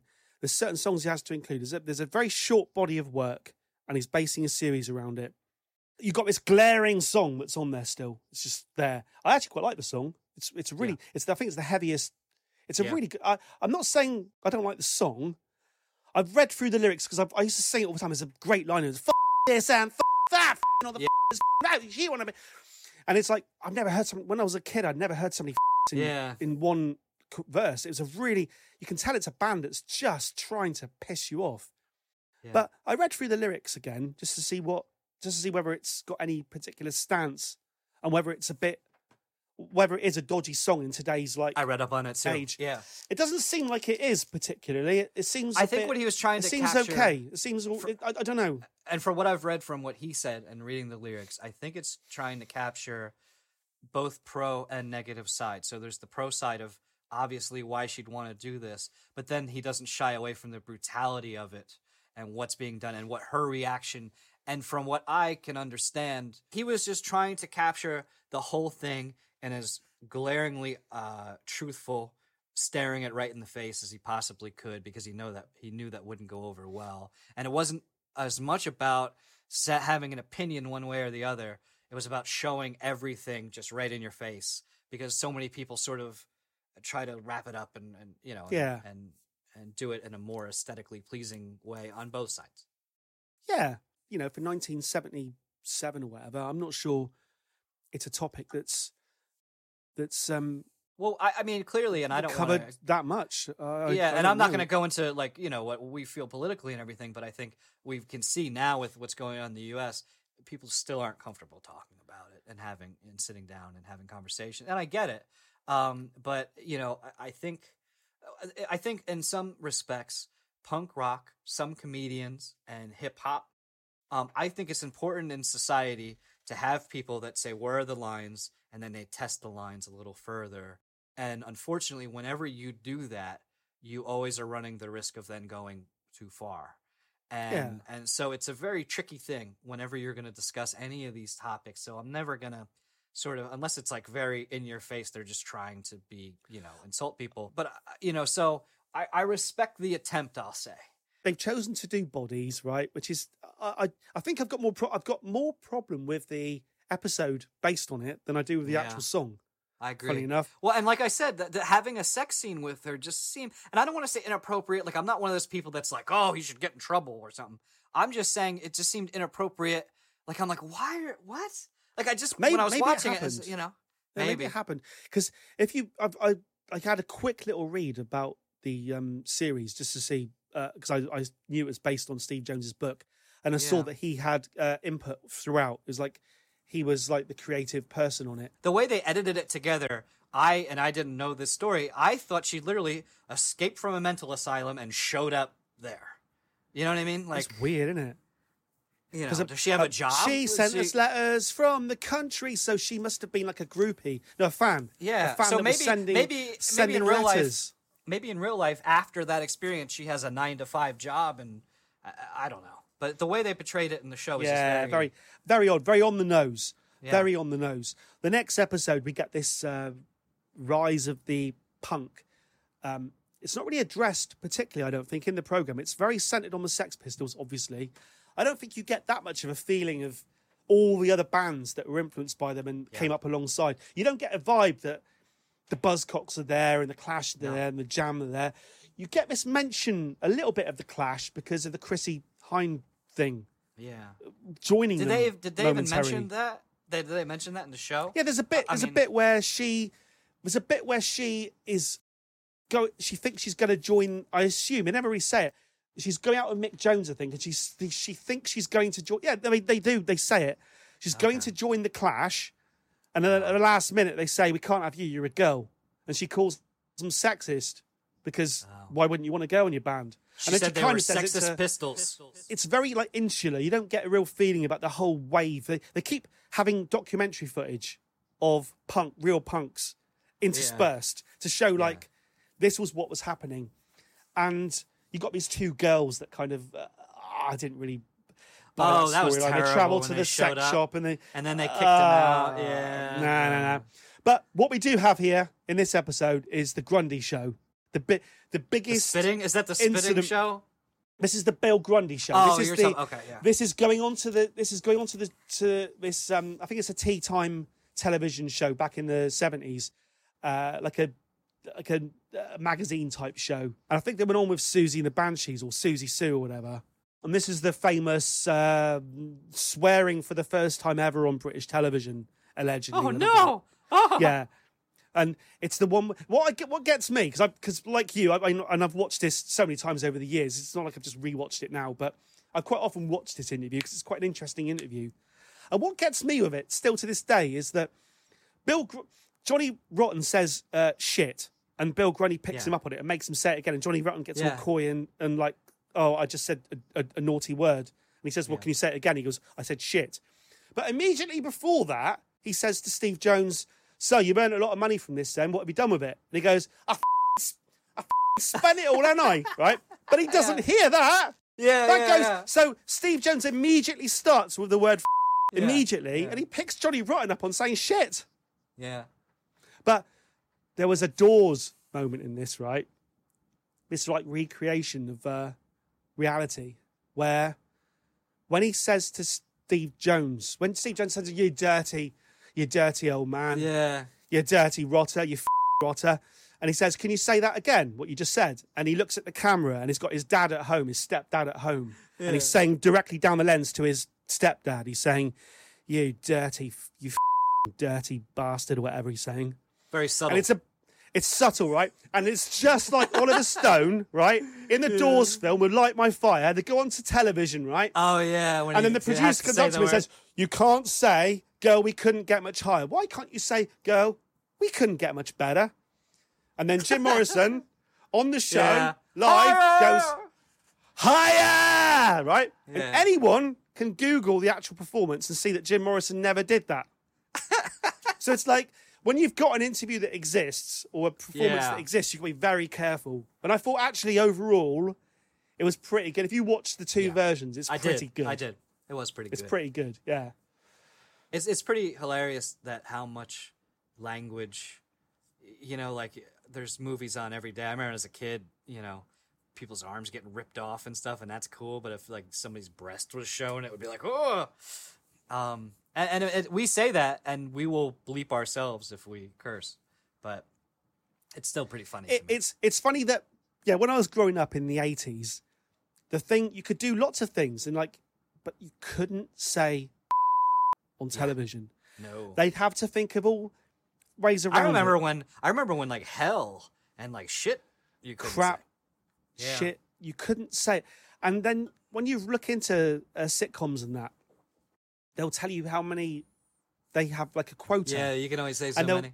Yeah, and I think it was Alan Partridge. I was watching it once, and he at one point he just says, "Oh, f- off." I think it's the final episode. He says, "Oh, f- off," and then on the commentary, Steve Coogan was saying we were allowed one f- in the 6 episodes, and we put it there.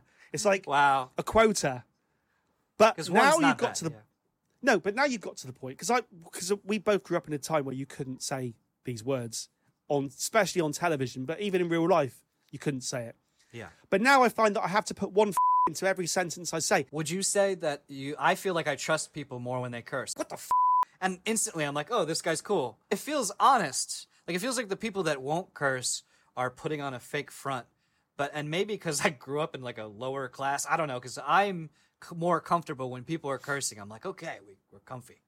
And when people aren't, I feel very like, ugh. Pretty Vacant is quite an innocent looking little title there, but Mr. John Lydon believes he's singing something completely different. He's singing a very naughty word. I read that if you hit yourself with a hammer and you say f, there is like a 10% reduction in pain, but if you say frick, it's only like 2%. Yes. I read that. That's a proper study from years ago, isn't it? I completely made up the percentages, so I'm sure some doctor's like, that's gobbledygook.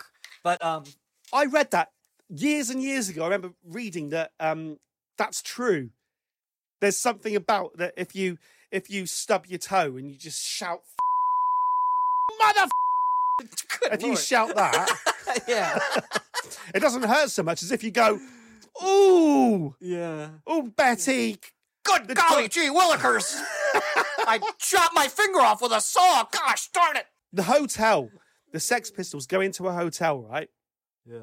And the girl leads them to the stage, and they set up, and you can see that they're going to be playing to a bunch of old people. Yeah. It was exactly like the scene in Spinal Tap where they go to the military base, and the bloke leads them through and says, So when will we be going on then? 1900 hours. 1900 hours. That's 300 hours away. 300.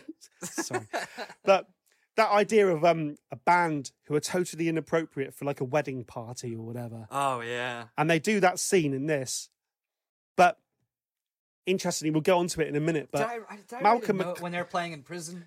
The prison. There was a prison one as well, wasn't there? Yeah. That reminded me of that bit in Some Kind of Monster where Metallica go to San Quentin, right? And James Hetfield stands there and he gives this speech right to them. And he goes, he's got his arms spread. He goes, do you know what? He goes, we're not here to sell anything. And I think, you're recording your video for your latest single, you lying bastard. Well, when he goes, I'm not here. I'm here. I'm not here to sell anything. I could have been one of you. I'm thinking you're a multi-billionaire who shoots animals through the head in Russia, mate. I'm not here to sell anything. Anyway, sorry. Oh, yeah, the mental patients. I don't even remember this. The mental patients swaying to the top 40. I thought that was funny. Yes. Yes. Well, and I want to talk about the spitting contest. Yeah. So there's a scene where they're playing and a big biker group comes on. Yeah. And then one of the bandmates turns around, and one of the Sid Vicious, I think, and he spits on the guy from the motorcycle gang. And then the guy from the motorcycle gang just spits back at him. And then everyone in the crowd just has a spitting contest. And I have two things to say. Number one, they were really ahead of their time because people around here all did that to protest against COVID regulations. And number two, I will say in all seriousness, where I'm from, if you spit on a gentleman from a motorcycle gang, he's not going to have a spit party with you. He's going to beat you to death. So I don't know. Yeah. I agree. I think when it gets to, it's actually like probably the last episode, but there was a time when at the very end of the Sex Pistols career, didn't last very long, the career. The 2 years, right? 2 years, right. Malcolm McLaren, he set up an American tour for them, right? Yeah. And he purposefully put them into places where he knew. He was all about hatred and causing a rift and a swell fella. So he booked them into all these kind of redneck type places across America, places where they're obviously going to be hated. And they would go to these places and people would chuck bottles at them, and Johnny Rotten was constantly getting hit in the face with bottles, and that led to the Winterland Ballroom where he just got on his knees and just went, have you ever felt like you've been cheated? And he never played with them again. Yeah. But I think you had Sid Vicious, who was literally smashing people across the head with a bass guitar, swung like a cricket bat, like a baseball bat, just swinging it. Yeah. I think that they were quite intimidating. So when you say, like, if you spat in a biker's face, that's the last thing you're going to be doing. Can you imagine Sid Vicious spitting in your face? I don't know. I know he was a skinny piece of nothing, but I think but if you're mad up and. But if you're mad enough to spit back at, like, that's the, like, look, if he was intimidated. So that's the bit you got the issue with, the fact that the biker spat back. Yeah, because if you're a biker and you're intimidated, you're leaving. Like, I'm not going to go, I'm really intimidated by that guy. But they turned up. But I know it wasn't, I know that was the British thing. But in America, everybody turned up to the gigs. Yeah. They heard they were coming to town. So all the protesters went out and protested. And everyone chose to go to the gigs just to boo and throw bottles at them. Yeah. So, like, it's like that thing where a band says something like, we're bigger than Christ or whatever. And then everyone runs out and buys as many albums as they can to set them on fire. Howard Stern. They always said that with Howard Stern. I'd be like, yeah, thank you. Keep buying. They always said with Howard Stern, half the listeners love you and half the listeners hate you so much that they have to listen to see what you'll say next. And it's funny. A fun fact, too, all those people spitting on each other in that club all actually worked for NASA. They were all rocket scientists. I didn't know if you knew that. Genius. Oh, God. Just hocking loogies on each other. Do you ever see that Simpsons meme where the old grandpa walks to the door, takes one look, he hangs his coat up, takes one look, and just turns around and puts the coat back on? Yeah, that would be me walking in on that spitting show. I would just walk in, take a look, just walk right back out the door. I can imagine walk past. Oh, the Sex Pistols. I've heard about them. Yeah, let's check them out. They're all hocking monkeys on each other. Yeah, never mind. It's funny, right? In this country, it wasn't really mentioned, particularly in this show, but the Sex Pistols were banned from playing live, maybe after the Bill Grundy show. I don't know exactly, but to get round it, they just changed the band name. They called themselves Spot. And they just toured under Spot instead. They called themselves Sex Pistols on Tour. The Sex Pistols, right? They got a perfectly good bass player who writes all their songs and can play. Yeah. And it looks all right. Glenn Matlock, he doesn't look as nerdy as he does in this show. Wasn't he a lawyer later? He landed on his feet? Oh, Matlock? Maybe. That's a bad thing. Oh, I see. Is that some American show I don't know about? I think Matlock, he's a lawyer with a white suit. Oh.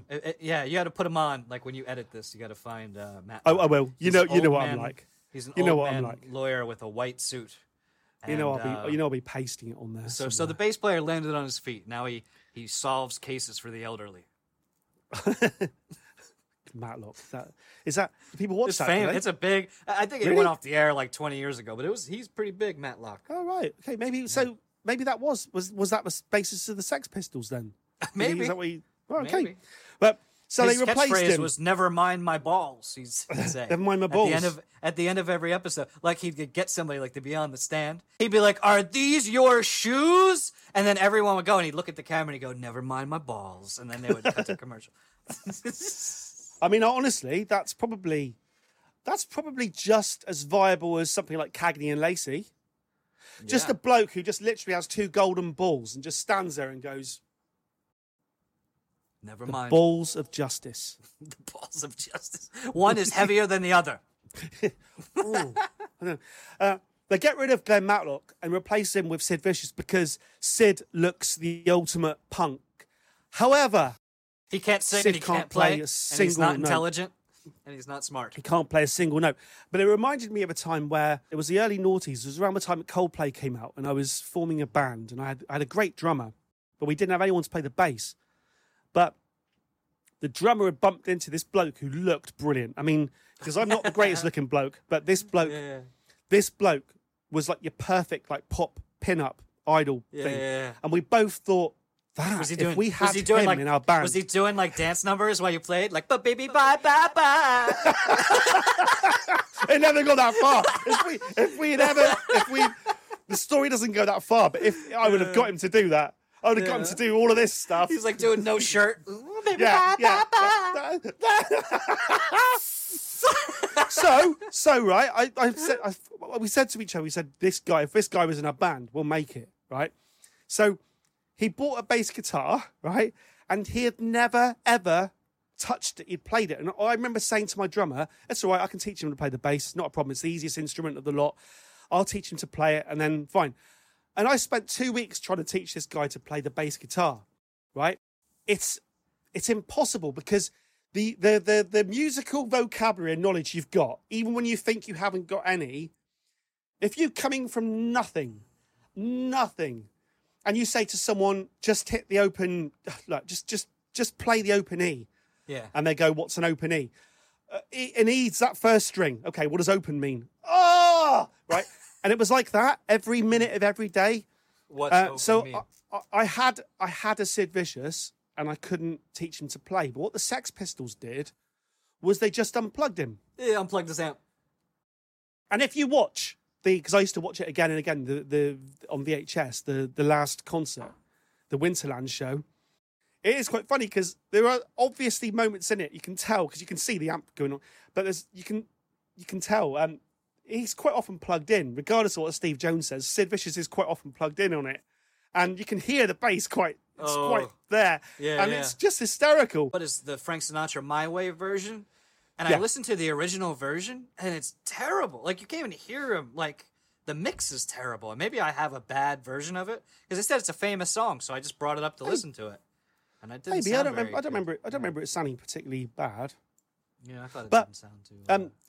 But live, I was listening to Play Annie in the UK, and he got a few of the notes right. But he was right. all about... But he's just standing there topless, covered in blood, looking punk as hell. Yeah. You could see why now the people are wearing Sid Vicious T-shirts and they're not wearing Steve Jones T-shirts. Well, aren't we in an age, though? And it's interesting because we're in an age of you just have to look the part. And it doesn't matter. And that's Malcolm McLaren's thing. What you're talking about, yeah. Yeah, Malcolm McLaren's thing. As much as you hate him for it, he's completely correct. And I think absolutely. This, in real life that works in just about every facet of what you're doing. If you look the part and you're confident, you're good. What else, do we need to learn that? And I think I always joke because like the real smart guys are terrible leaders. I'm not saying they would be, but the real smart guy who knows what he's doing, you go, hey, should we do this? And he goes, well, I don't know. There's a lot of things that could go wrong. We could go this way. And you go to the dumb guy that looks like, you're like, what do you think? He's like, yeah, let's go. And then, people aren't following the gosh, I don't know guy. They're following the guy with the blood on his chest that goes, I know what we're doing. Even though he can't play, can't sing, doesn't know what he's talking about. You're probably right, because out of all those great musicians from that era, like your Paul Wellers and your all your members of The Clash and Pete Shelley of The Buzzcocks and Johnny Rotten or whatever... Not a lot of Johnny Krieger, or Robbie Krieger T-shirts. I was going to say, if you think about iconic, if you had to pick iconic images of an iconic, like a Bob Marley or an Elvis, I think you're picking Sid Vicious out of that whole everybody I've just mentioned. You're picking Sid Vicious. Well, I think a lot of people when they listen to music, it's you want to live vicariously through it. And I'm not saying everyone, but I'm saying a lot of people tend to picture a member of the band. And you're like, that's what I want to be. And so you look at the good-looking one, and you listen and enjoy the one that knows actually plays the instruments. And that's why they have, all these bands that, the real people that are really singing and playing are in the background, and they're, throwing red meat at them so they can, eat it because they're starving to death. It's a shame, really, because if it was today, because, like you say, you've got, Kiss... But they'll have backing singers and stuff going on. Motley Crue. Ozzy Osbourne's got about 2 singers, I think, backstage actually doing the singing. Well, when Adele came out, people were like, can you believe this chick isn't the hottest chick I've ever seen? And I'm listening to her. It's bullshit. She's actually singing. Yeah, I can't believe it. But it's a shame in a way because if it was today and you had an iconic guy like Sid Vicious on the stage, they absolutely would either be running a tape or having a person playing backstage, but the Sex Pistols just went on stage, and they're standing there, and everything they're doing.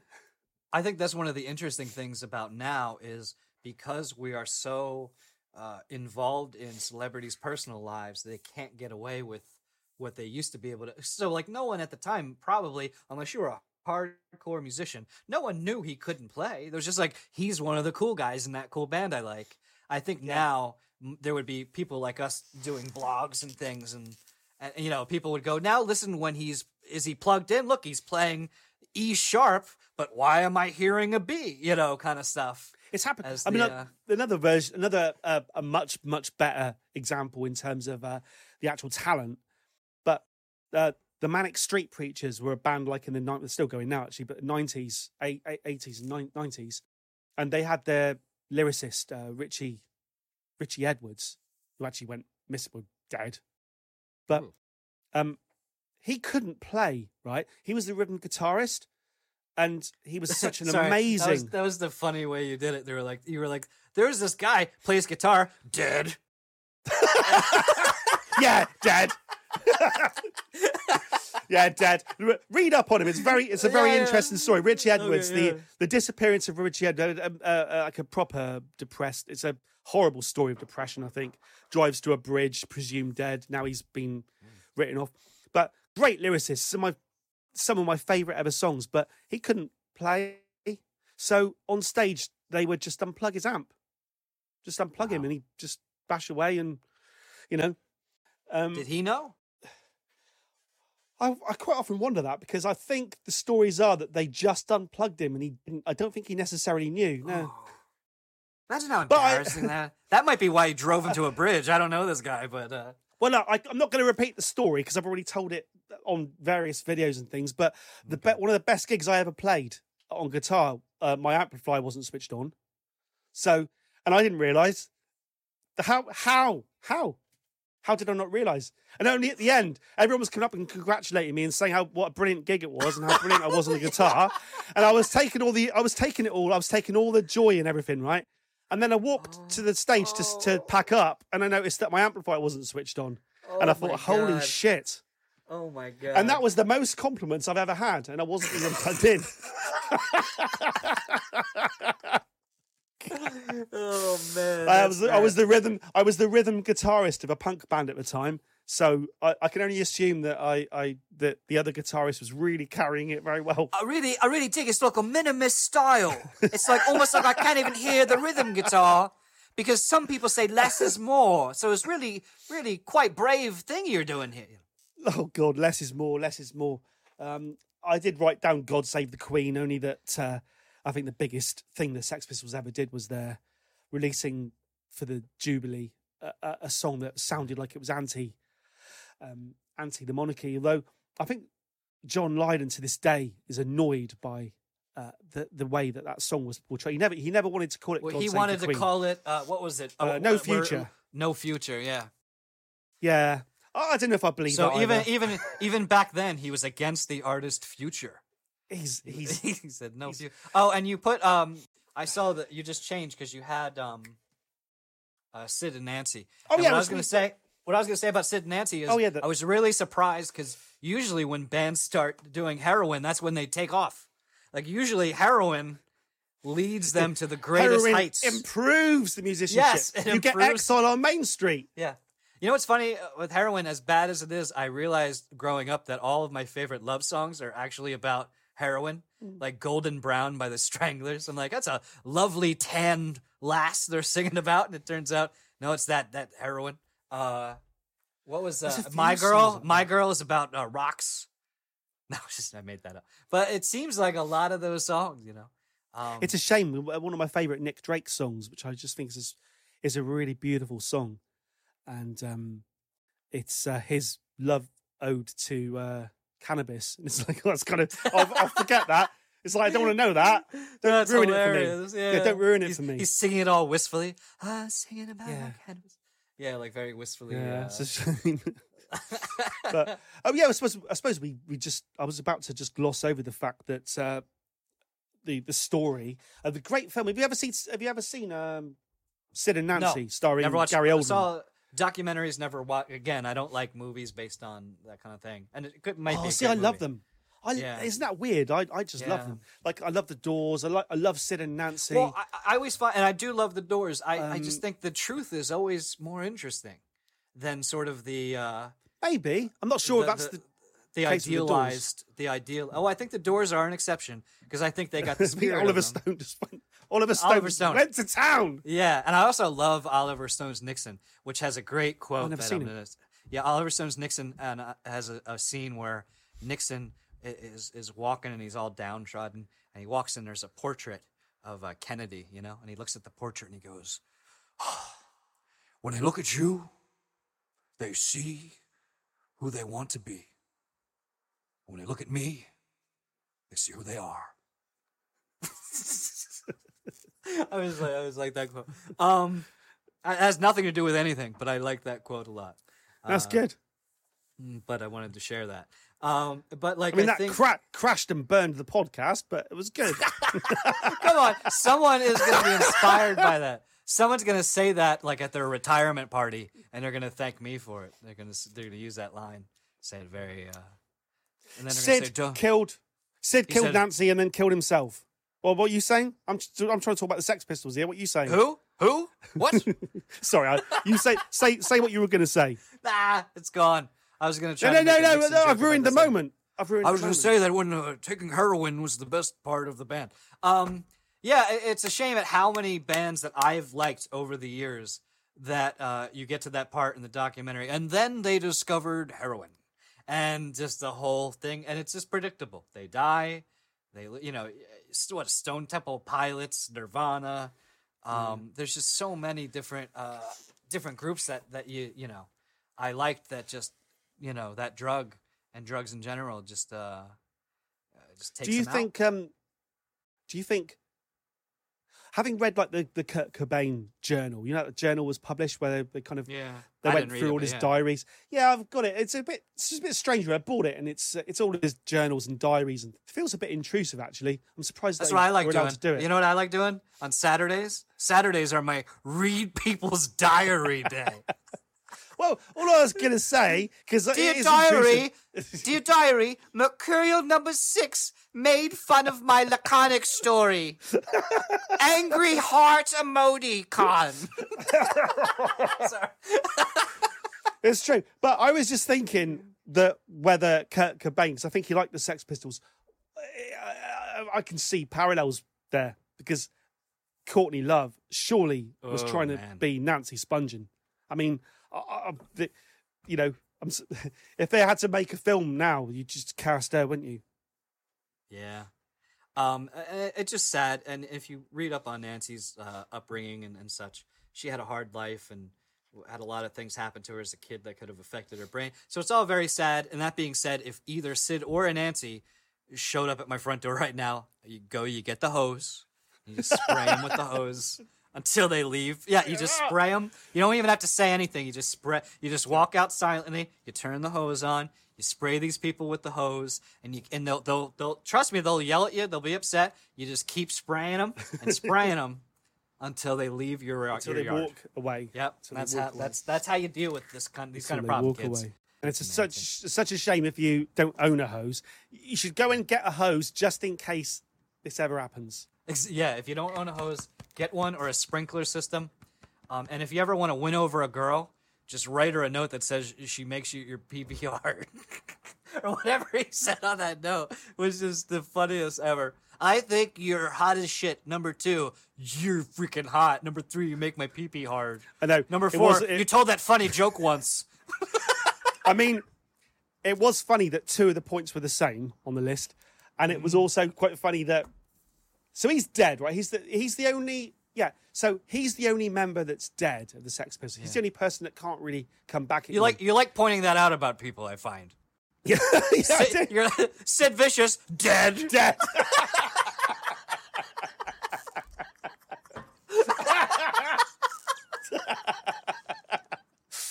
Oh. But because he was dead, right? They had no problems with portraying him as a idiot. Did you notice that? Reminds me of what Abraham Lincoln said. Abraham Lincoln, dead. Sorry, all right, go ahead. I mean, I'm going to mention Elvis in a minute. Dead. Yeah, dead. The curse of the Doors. Before we go too far off the beaten track, I'll tell you what, I'll put the Great Rock and Roll Swindle on the screen for those who can see it. But back when we were talking about Rotten, I managed to completely miss the fact that I wrote that in big, and you can't even see it. I wrote that in massive letters. Lydon's court case. John Lydon's court case, right? So when they announced this and Danny Boyle said he was going to make this programme, Johnny Rotten immediately went to court, took them to court over it and said, you are not using, I want nothing to do with this, and you are not using any Sex Pistols music. Ooh. And Paul Cook and Steve Jones, and I think Glenn Matlock, but certainly Paul Cook and Steve Jones both said, no, we are, and we outrule you, we outvote you. And then John Lydon pulled up what he considered to be a document that they made an agreement that it had to be all members say yes to something. One and he lost the court case. All for one. Yeah. He lost, the long and short of it is he lost the court case. But John Lydon, everyone else was involved in the series. I think everyone else was involved with it. I think the actors all met with their counterparts. So the Steve Jones met with Steve Jones and the Paul Steve Jones Cook. Is like, he's like, the key is you sleep with every girl wants you. Every girl is sexually attracted to you. Can we get a better looking guy here? Can we get a better looking guy? We need a real good looking guy. And you know what I want him to do? Stud. I'll just say S'ing and F'ing. We just need him S'ing and F'ing. Whole show. That's what he's doing. He's S'ing and he's F'ing. But you've got it. You've got it. It's like it's like more cowbell, except for he's like more S'ing and F'ing. Just keep bringing in them birds.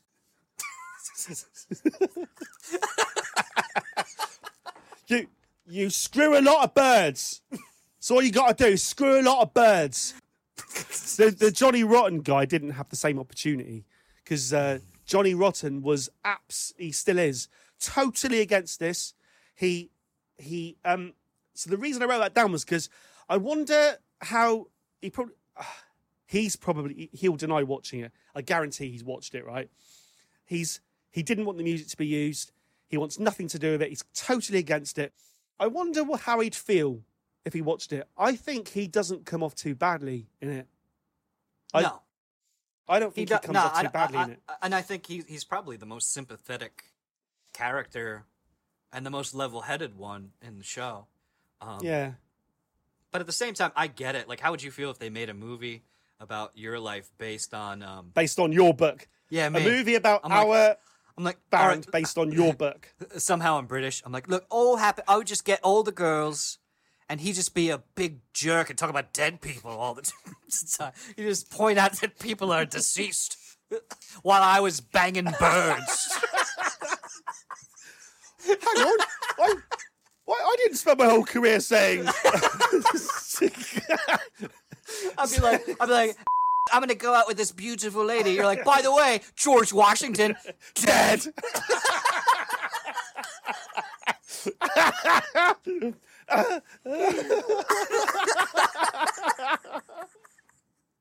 Like, no, and then you call me, and then like something terrible happened, and like someone part of my family is like in a terrible accident. You call me, and you're like, Bill, mate, I've got terrible news, and I'm like, what? And you're like, your uncle dead. I don't know how to break this to you, but your uncle dead. Oh. Oh. Oh. The great rock and roll swindle. That was the story of the Sex Pistols. Yeah. The way that Malcolm McLaren, once Johnny left, he carried on. So tried to make that movie. And by the way, the most provocative part of the entire movie was when McLaren got rid of the asbestos in the ceiling. That was the part I gasped the most. I was like, oh, God, no! You know? I don't know. But, for realism, he actually inhaled asbestos for that scene. You've got to do what you've got to do. But Malcolm McLaren, dead. I was waiting for it. The fact that he called the film The Great Rock and Roll Swindle, he was so... And if you watch it, because I've got that on VHS as well, if you watch it, he goes step by step through how to produce a, like, number one hit band. And it's just... You know, swindle them. They carried on for a little bit with Steve Jones as the singer and Sid Vicious as the singer and Ronnie Biggs. He's not very big because I've never heard of him. The great. Yeah. Do you know the story of that? Of Ronnie Biggs? No. Ronnie Biggs, the great train robber. He was a horrible thing over here. They had big. Wait, he was a train robber? They nicked like £1 million from a train, but it wasn't as romantic as everyone makes it out. I think they badly maimed a bloke or killed him. I think they badly hurt. Did he do this before or after he learned guitar? No, so then he escaped. He escaped and ran off to Brazil, I think Rio de Janeiro, and he was like an out, you know, wanted in his country for years. And the Sex Pistols, because Malcolm McLaren, dead, was a dickhead. The Sex Pistols went across. Actually, it's mentioned in this program that they. It's funny because I don't know if you knew this. Like, no, I don't know if you knew this, but Lance from NSYNC, same backstory. I just made that up now. Oh, really? He wasn't a great train robber. He's the Brazilian train robber. But they went over. They went to. Brazil, and Ronnie Biggs was the singer of the Sex Pistols for a bit. Just complete nonsense. And Malcolm McLaren, dead, was a bit of a dickhead. And their career, dead. Career, dead. Yeah. I think the end was just fizzled out. It didn't even explode. It didn't even end with Johnny Rotten saying on that tape, just saying, yeah. I get a feeling you've been cheated. It went on. A bit like this episode. Let me ask you this question. Well, this is at least a two-part. Looking at my watch, we don't have to film another of these for like six months. This is 6 months worth. But do you think without McLaren, we ever hear the Sex Pistols? As ruthless as he was? Yeah. No. I agree. Because I think it's like you want to believe, like I said, the lyrics and sort of the idea of giving people without a voice and kind of standing up against the system. People love the image of standing up to the man, but everyone sort of seems, in my experience, to bring their vision of what that is. And it doesn't matter, because I've seen a lot of people, like Republicans, are like, what the hell's up with Rage Against the Machine now? They sound like a bunch of lefties. Like, they don't realize that that's who they always were. And I think with a lot of this music, I don't know, it is about the show. And I hate that, you know, and I do think there are people that do read into it and can kind of, I think this music makes a difference in that it opens doors for people to like look at things a little bit differently. I don't see it as this big revolutionary thing where the world is going to change because I'm going to write this song and everyone's going to realize I'm right and they're wrong. I think at best, like I said, when you're impressionable, it can make you maybe look at things in a different perspective, and then you follow that where you're going to go. And I think he was ruthless enough in a way to realize that, no, it's about image. Yeah. He knew what we all really know deep down, which is it is all about looks. I think there's even a moment in this where someone says to him, but they can't play. That really does matter. You're giving them a gig and they can't play. And he's like, they even say to him, you haven't even heard them yet. And he goes, I don't care. He's almost like, it really, really doesn't matter what they sound like. Yeah. They're going to be famous because, you know, I'm going to make them famous. And he was right in a way. But the band ended up falling apart. But remember when they fired the bass player because he didn't have the look? They fired Glenn Matlock. Yeah. You know, he went on to be a lawyer. But before, but I thought, maybe let's see if I can win back for my awful laconic story. This is a firing it's highly story. Doubtful, but all right, let's try. I used to work for some time for an armored car company, and there was a guy that worked for the armored car company named and was a really big guy, real muscular guy, and for all the time I knew him, he never said anything funny. He was a cool guy, but he never said like a joke, and he would go on to say the funniest thing I ever heard in my life. So one day, it's the end of a shift, it's real hot, we're in this big terminal full of money. We're sitting in the boss's office. We're all sweaty, and it's back then. We're all smoking cigarettes, you know, in the office. And walks in, sweaty, looked like he had a terrible day. He says to my boss, he goes, "I'm giving my 2-day notice." And my boss looks at him and he goes, "2-day notice?" He goes, "Yeah, I'm leaving today." And he did. I never saw him again. He literally, he just left. I wonder, is it better to be like kind of funny your whole life? Or to like save up the funny, just have one moment, just launch it like a nuclear missile at everybody, you know? And then I never saw him. Like he did the George Costanza thing where you just say the best joke ever, and then you're out. Like he never was in my that man was never in my life again. He dropped that on me and just. And this story is being retold. Yeah, people say they go, "Who do you think is the funniest guy that ever lived?" And I'm like, Richard Pryor, Dave Chappelle. And I mean it. Like number one on my list. That is good. That is good. We should have got here to tell the laconic story. Oh God, I've got to do lots of beeping in this episode. In these 3 episodes. I started the Sex Pistols episode with ancient Greece. No, that's good. I think we may have reached a natural ending here by having the great rock and roll swindle on the screen, talking about how Malcolm McLaren was good and bad. No. Dead.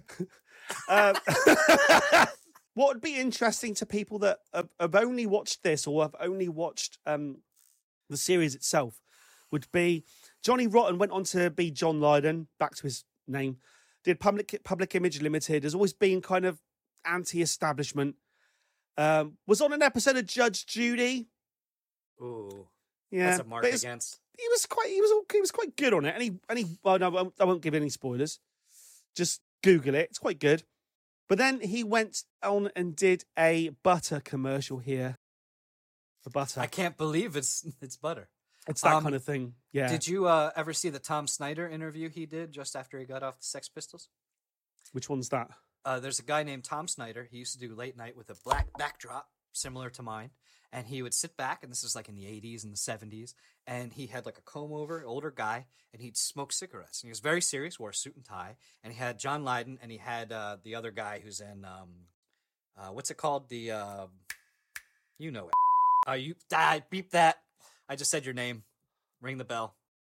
Anyway, he's sitting down, and they're having a very, they're having a very confrontational interview. And then I think Tom Snyder was a great interviewer. He got him. He said to both of them, he goes, I've heard a lot about what you two don't like. Tell me, what do you like? And stumped them both. Like, they literally, the one guy's like, I'll have to go home and think for 6 months. And John literally was like, you got me. I can't think of anything. Holy and shit. And I think, yeah, and I thought that was terrible. Really... You can't think of anything that you like. Well, I think it says a lot. You spent so much time being anti and aggressive and well, it's nihilism and nihilism. Yeah. I you know, when we were talking about Russian literature, Turgenev wrote a book called Father and Sons where he was the first person to name it nihilism. And there's a character in the book, and they would even back. So this is the late 1800s. It was like that in Mr. Angry as well by Roger Hargreaves. yeah. Sorry, carry on. No, but they would argue that nihilism is great. And they asked him, well, what happens when you've got everything the way you want it? And he was like, well, we'll still criticize it. And so it's sort of the problem with that philosophy is there's never a point where you go, okay, we're good. It's just constantly tearing down. Yeah. I think you need a little balance in your life. I think most people. It's like that striving for anarchy. It's like if you can be careful what you wish for. I think the only way to have anarchy is to have a completely policed society. Well, yeah, and you know, Noam Chomsky has like a how to do anarchy if you really want to get into like the actual political thing. And then I think Fight Club is a good example of like not modern day, but nihilism. Yeah, if you're interested in like that kind of outlook and sort of where it leads to. Yeah. Sorry, I didn't mean to. Well, it leads to a butter commercial. Butter commercial and exploding. This building. Butter is beautiful, lovely butter. I forgot what it's called. That? Utterly butterly. It's beautiful. Country but, life, you'll never put a better bit of butter on your knife. But so we don't end up, because I like the guy now. He also has a wife who I believe has Alzheimer's, and he's staying with her. Such a shame. And he's staying with her, and he's raising money for her. And I give him all the credit in the world. So I don't want to end. No. He seems like a really good guy. I think he would have done the butter commercial for money. He still. Because of Malcolm McLaren, I don't think the Sex Pistols made any money from Nevermind the Bollocks. They had to do a few reunion tours because of it, even though they all hate each other. That must have been a bit awkward. And you're right, John Lydon, he gets a lot of criticism because he's put on a bit of weight in that. Yeah, he's an old guy. He's an old guy. But it's not even just that, is it? It's like they're criticising him for these things, but he is looking after his wife. Well, and he also is looking after. He's big on the blue collar, and I always like that. And he means it. He doesn't just do it. He seems like an all right guy. Yeah, but he's a bit of a prick. If you watch certain interviews where he's obviously drunk, just like the podcast we've had to abandon. What'll happen is I'm talking about how great he is, and I'm sure I'll find a YouTube link where he's like, "I like Nazis," like all this terrible stuff. I'm like, no, I didn't mean it. He's not a good guy. No, he's a difficult character. And there may well be things that he said that we would want to disassociate ourselves from. 6 of one and Bill of the other. Dead! Smash that like and subscribe button! Smash the like and subscribe! Make sure you hit the bell! If you'd like to see when a new podcast episode, hit the bell! Make sure to hit the bell! Smash that like button and subscribe!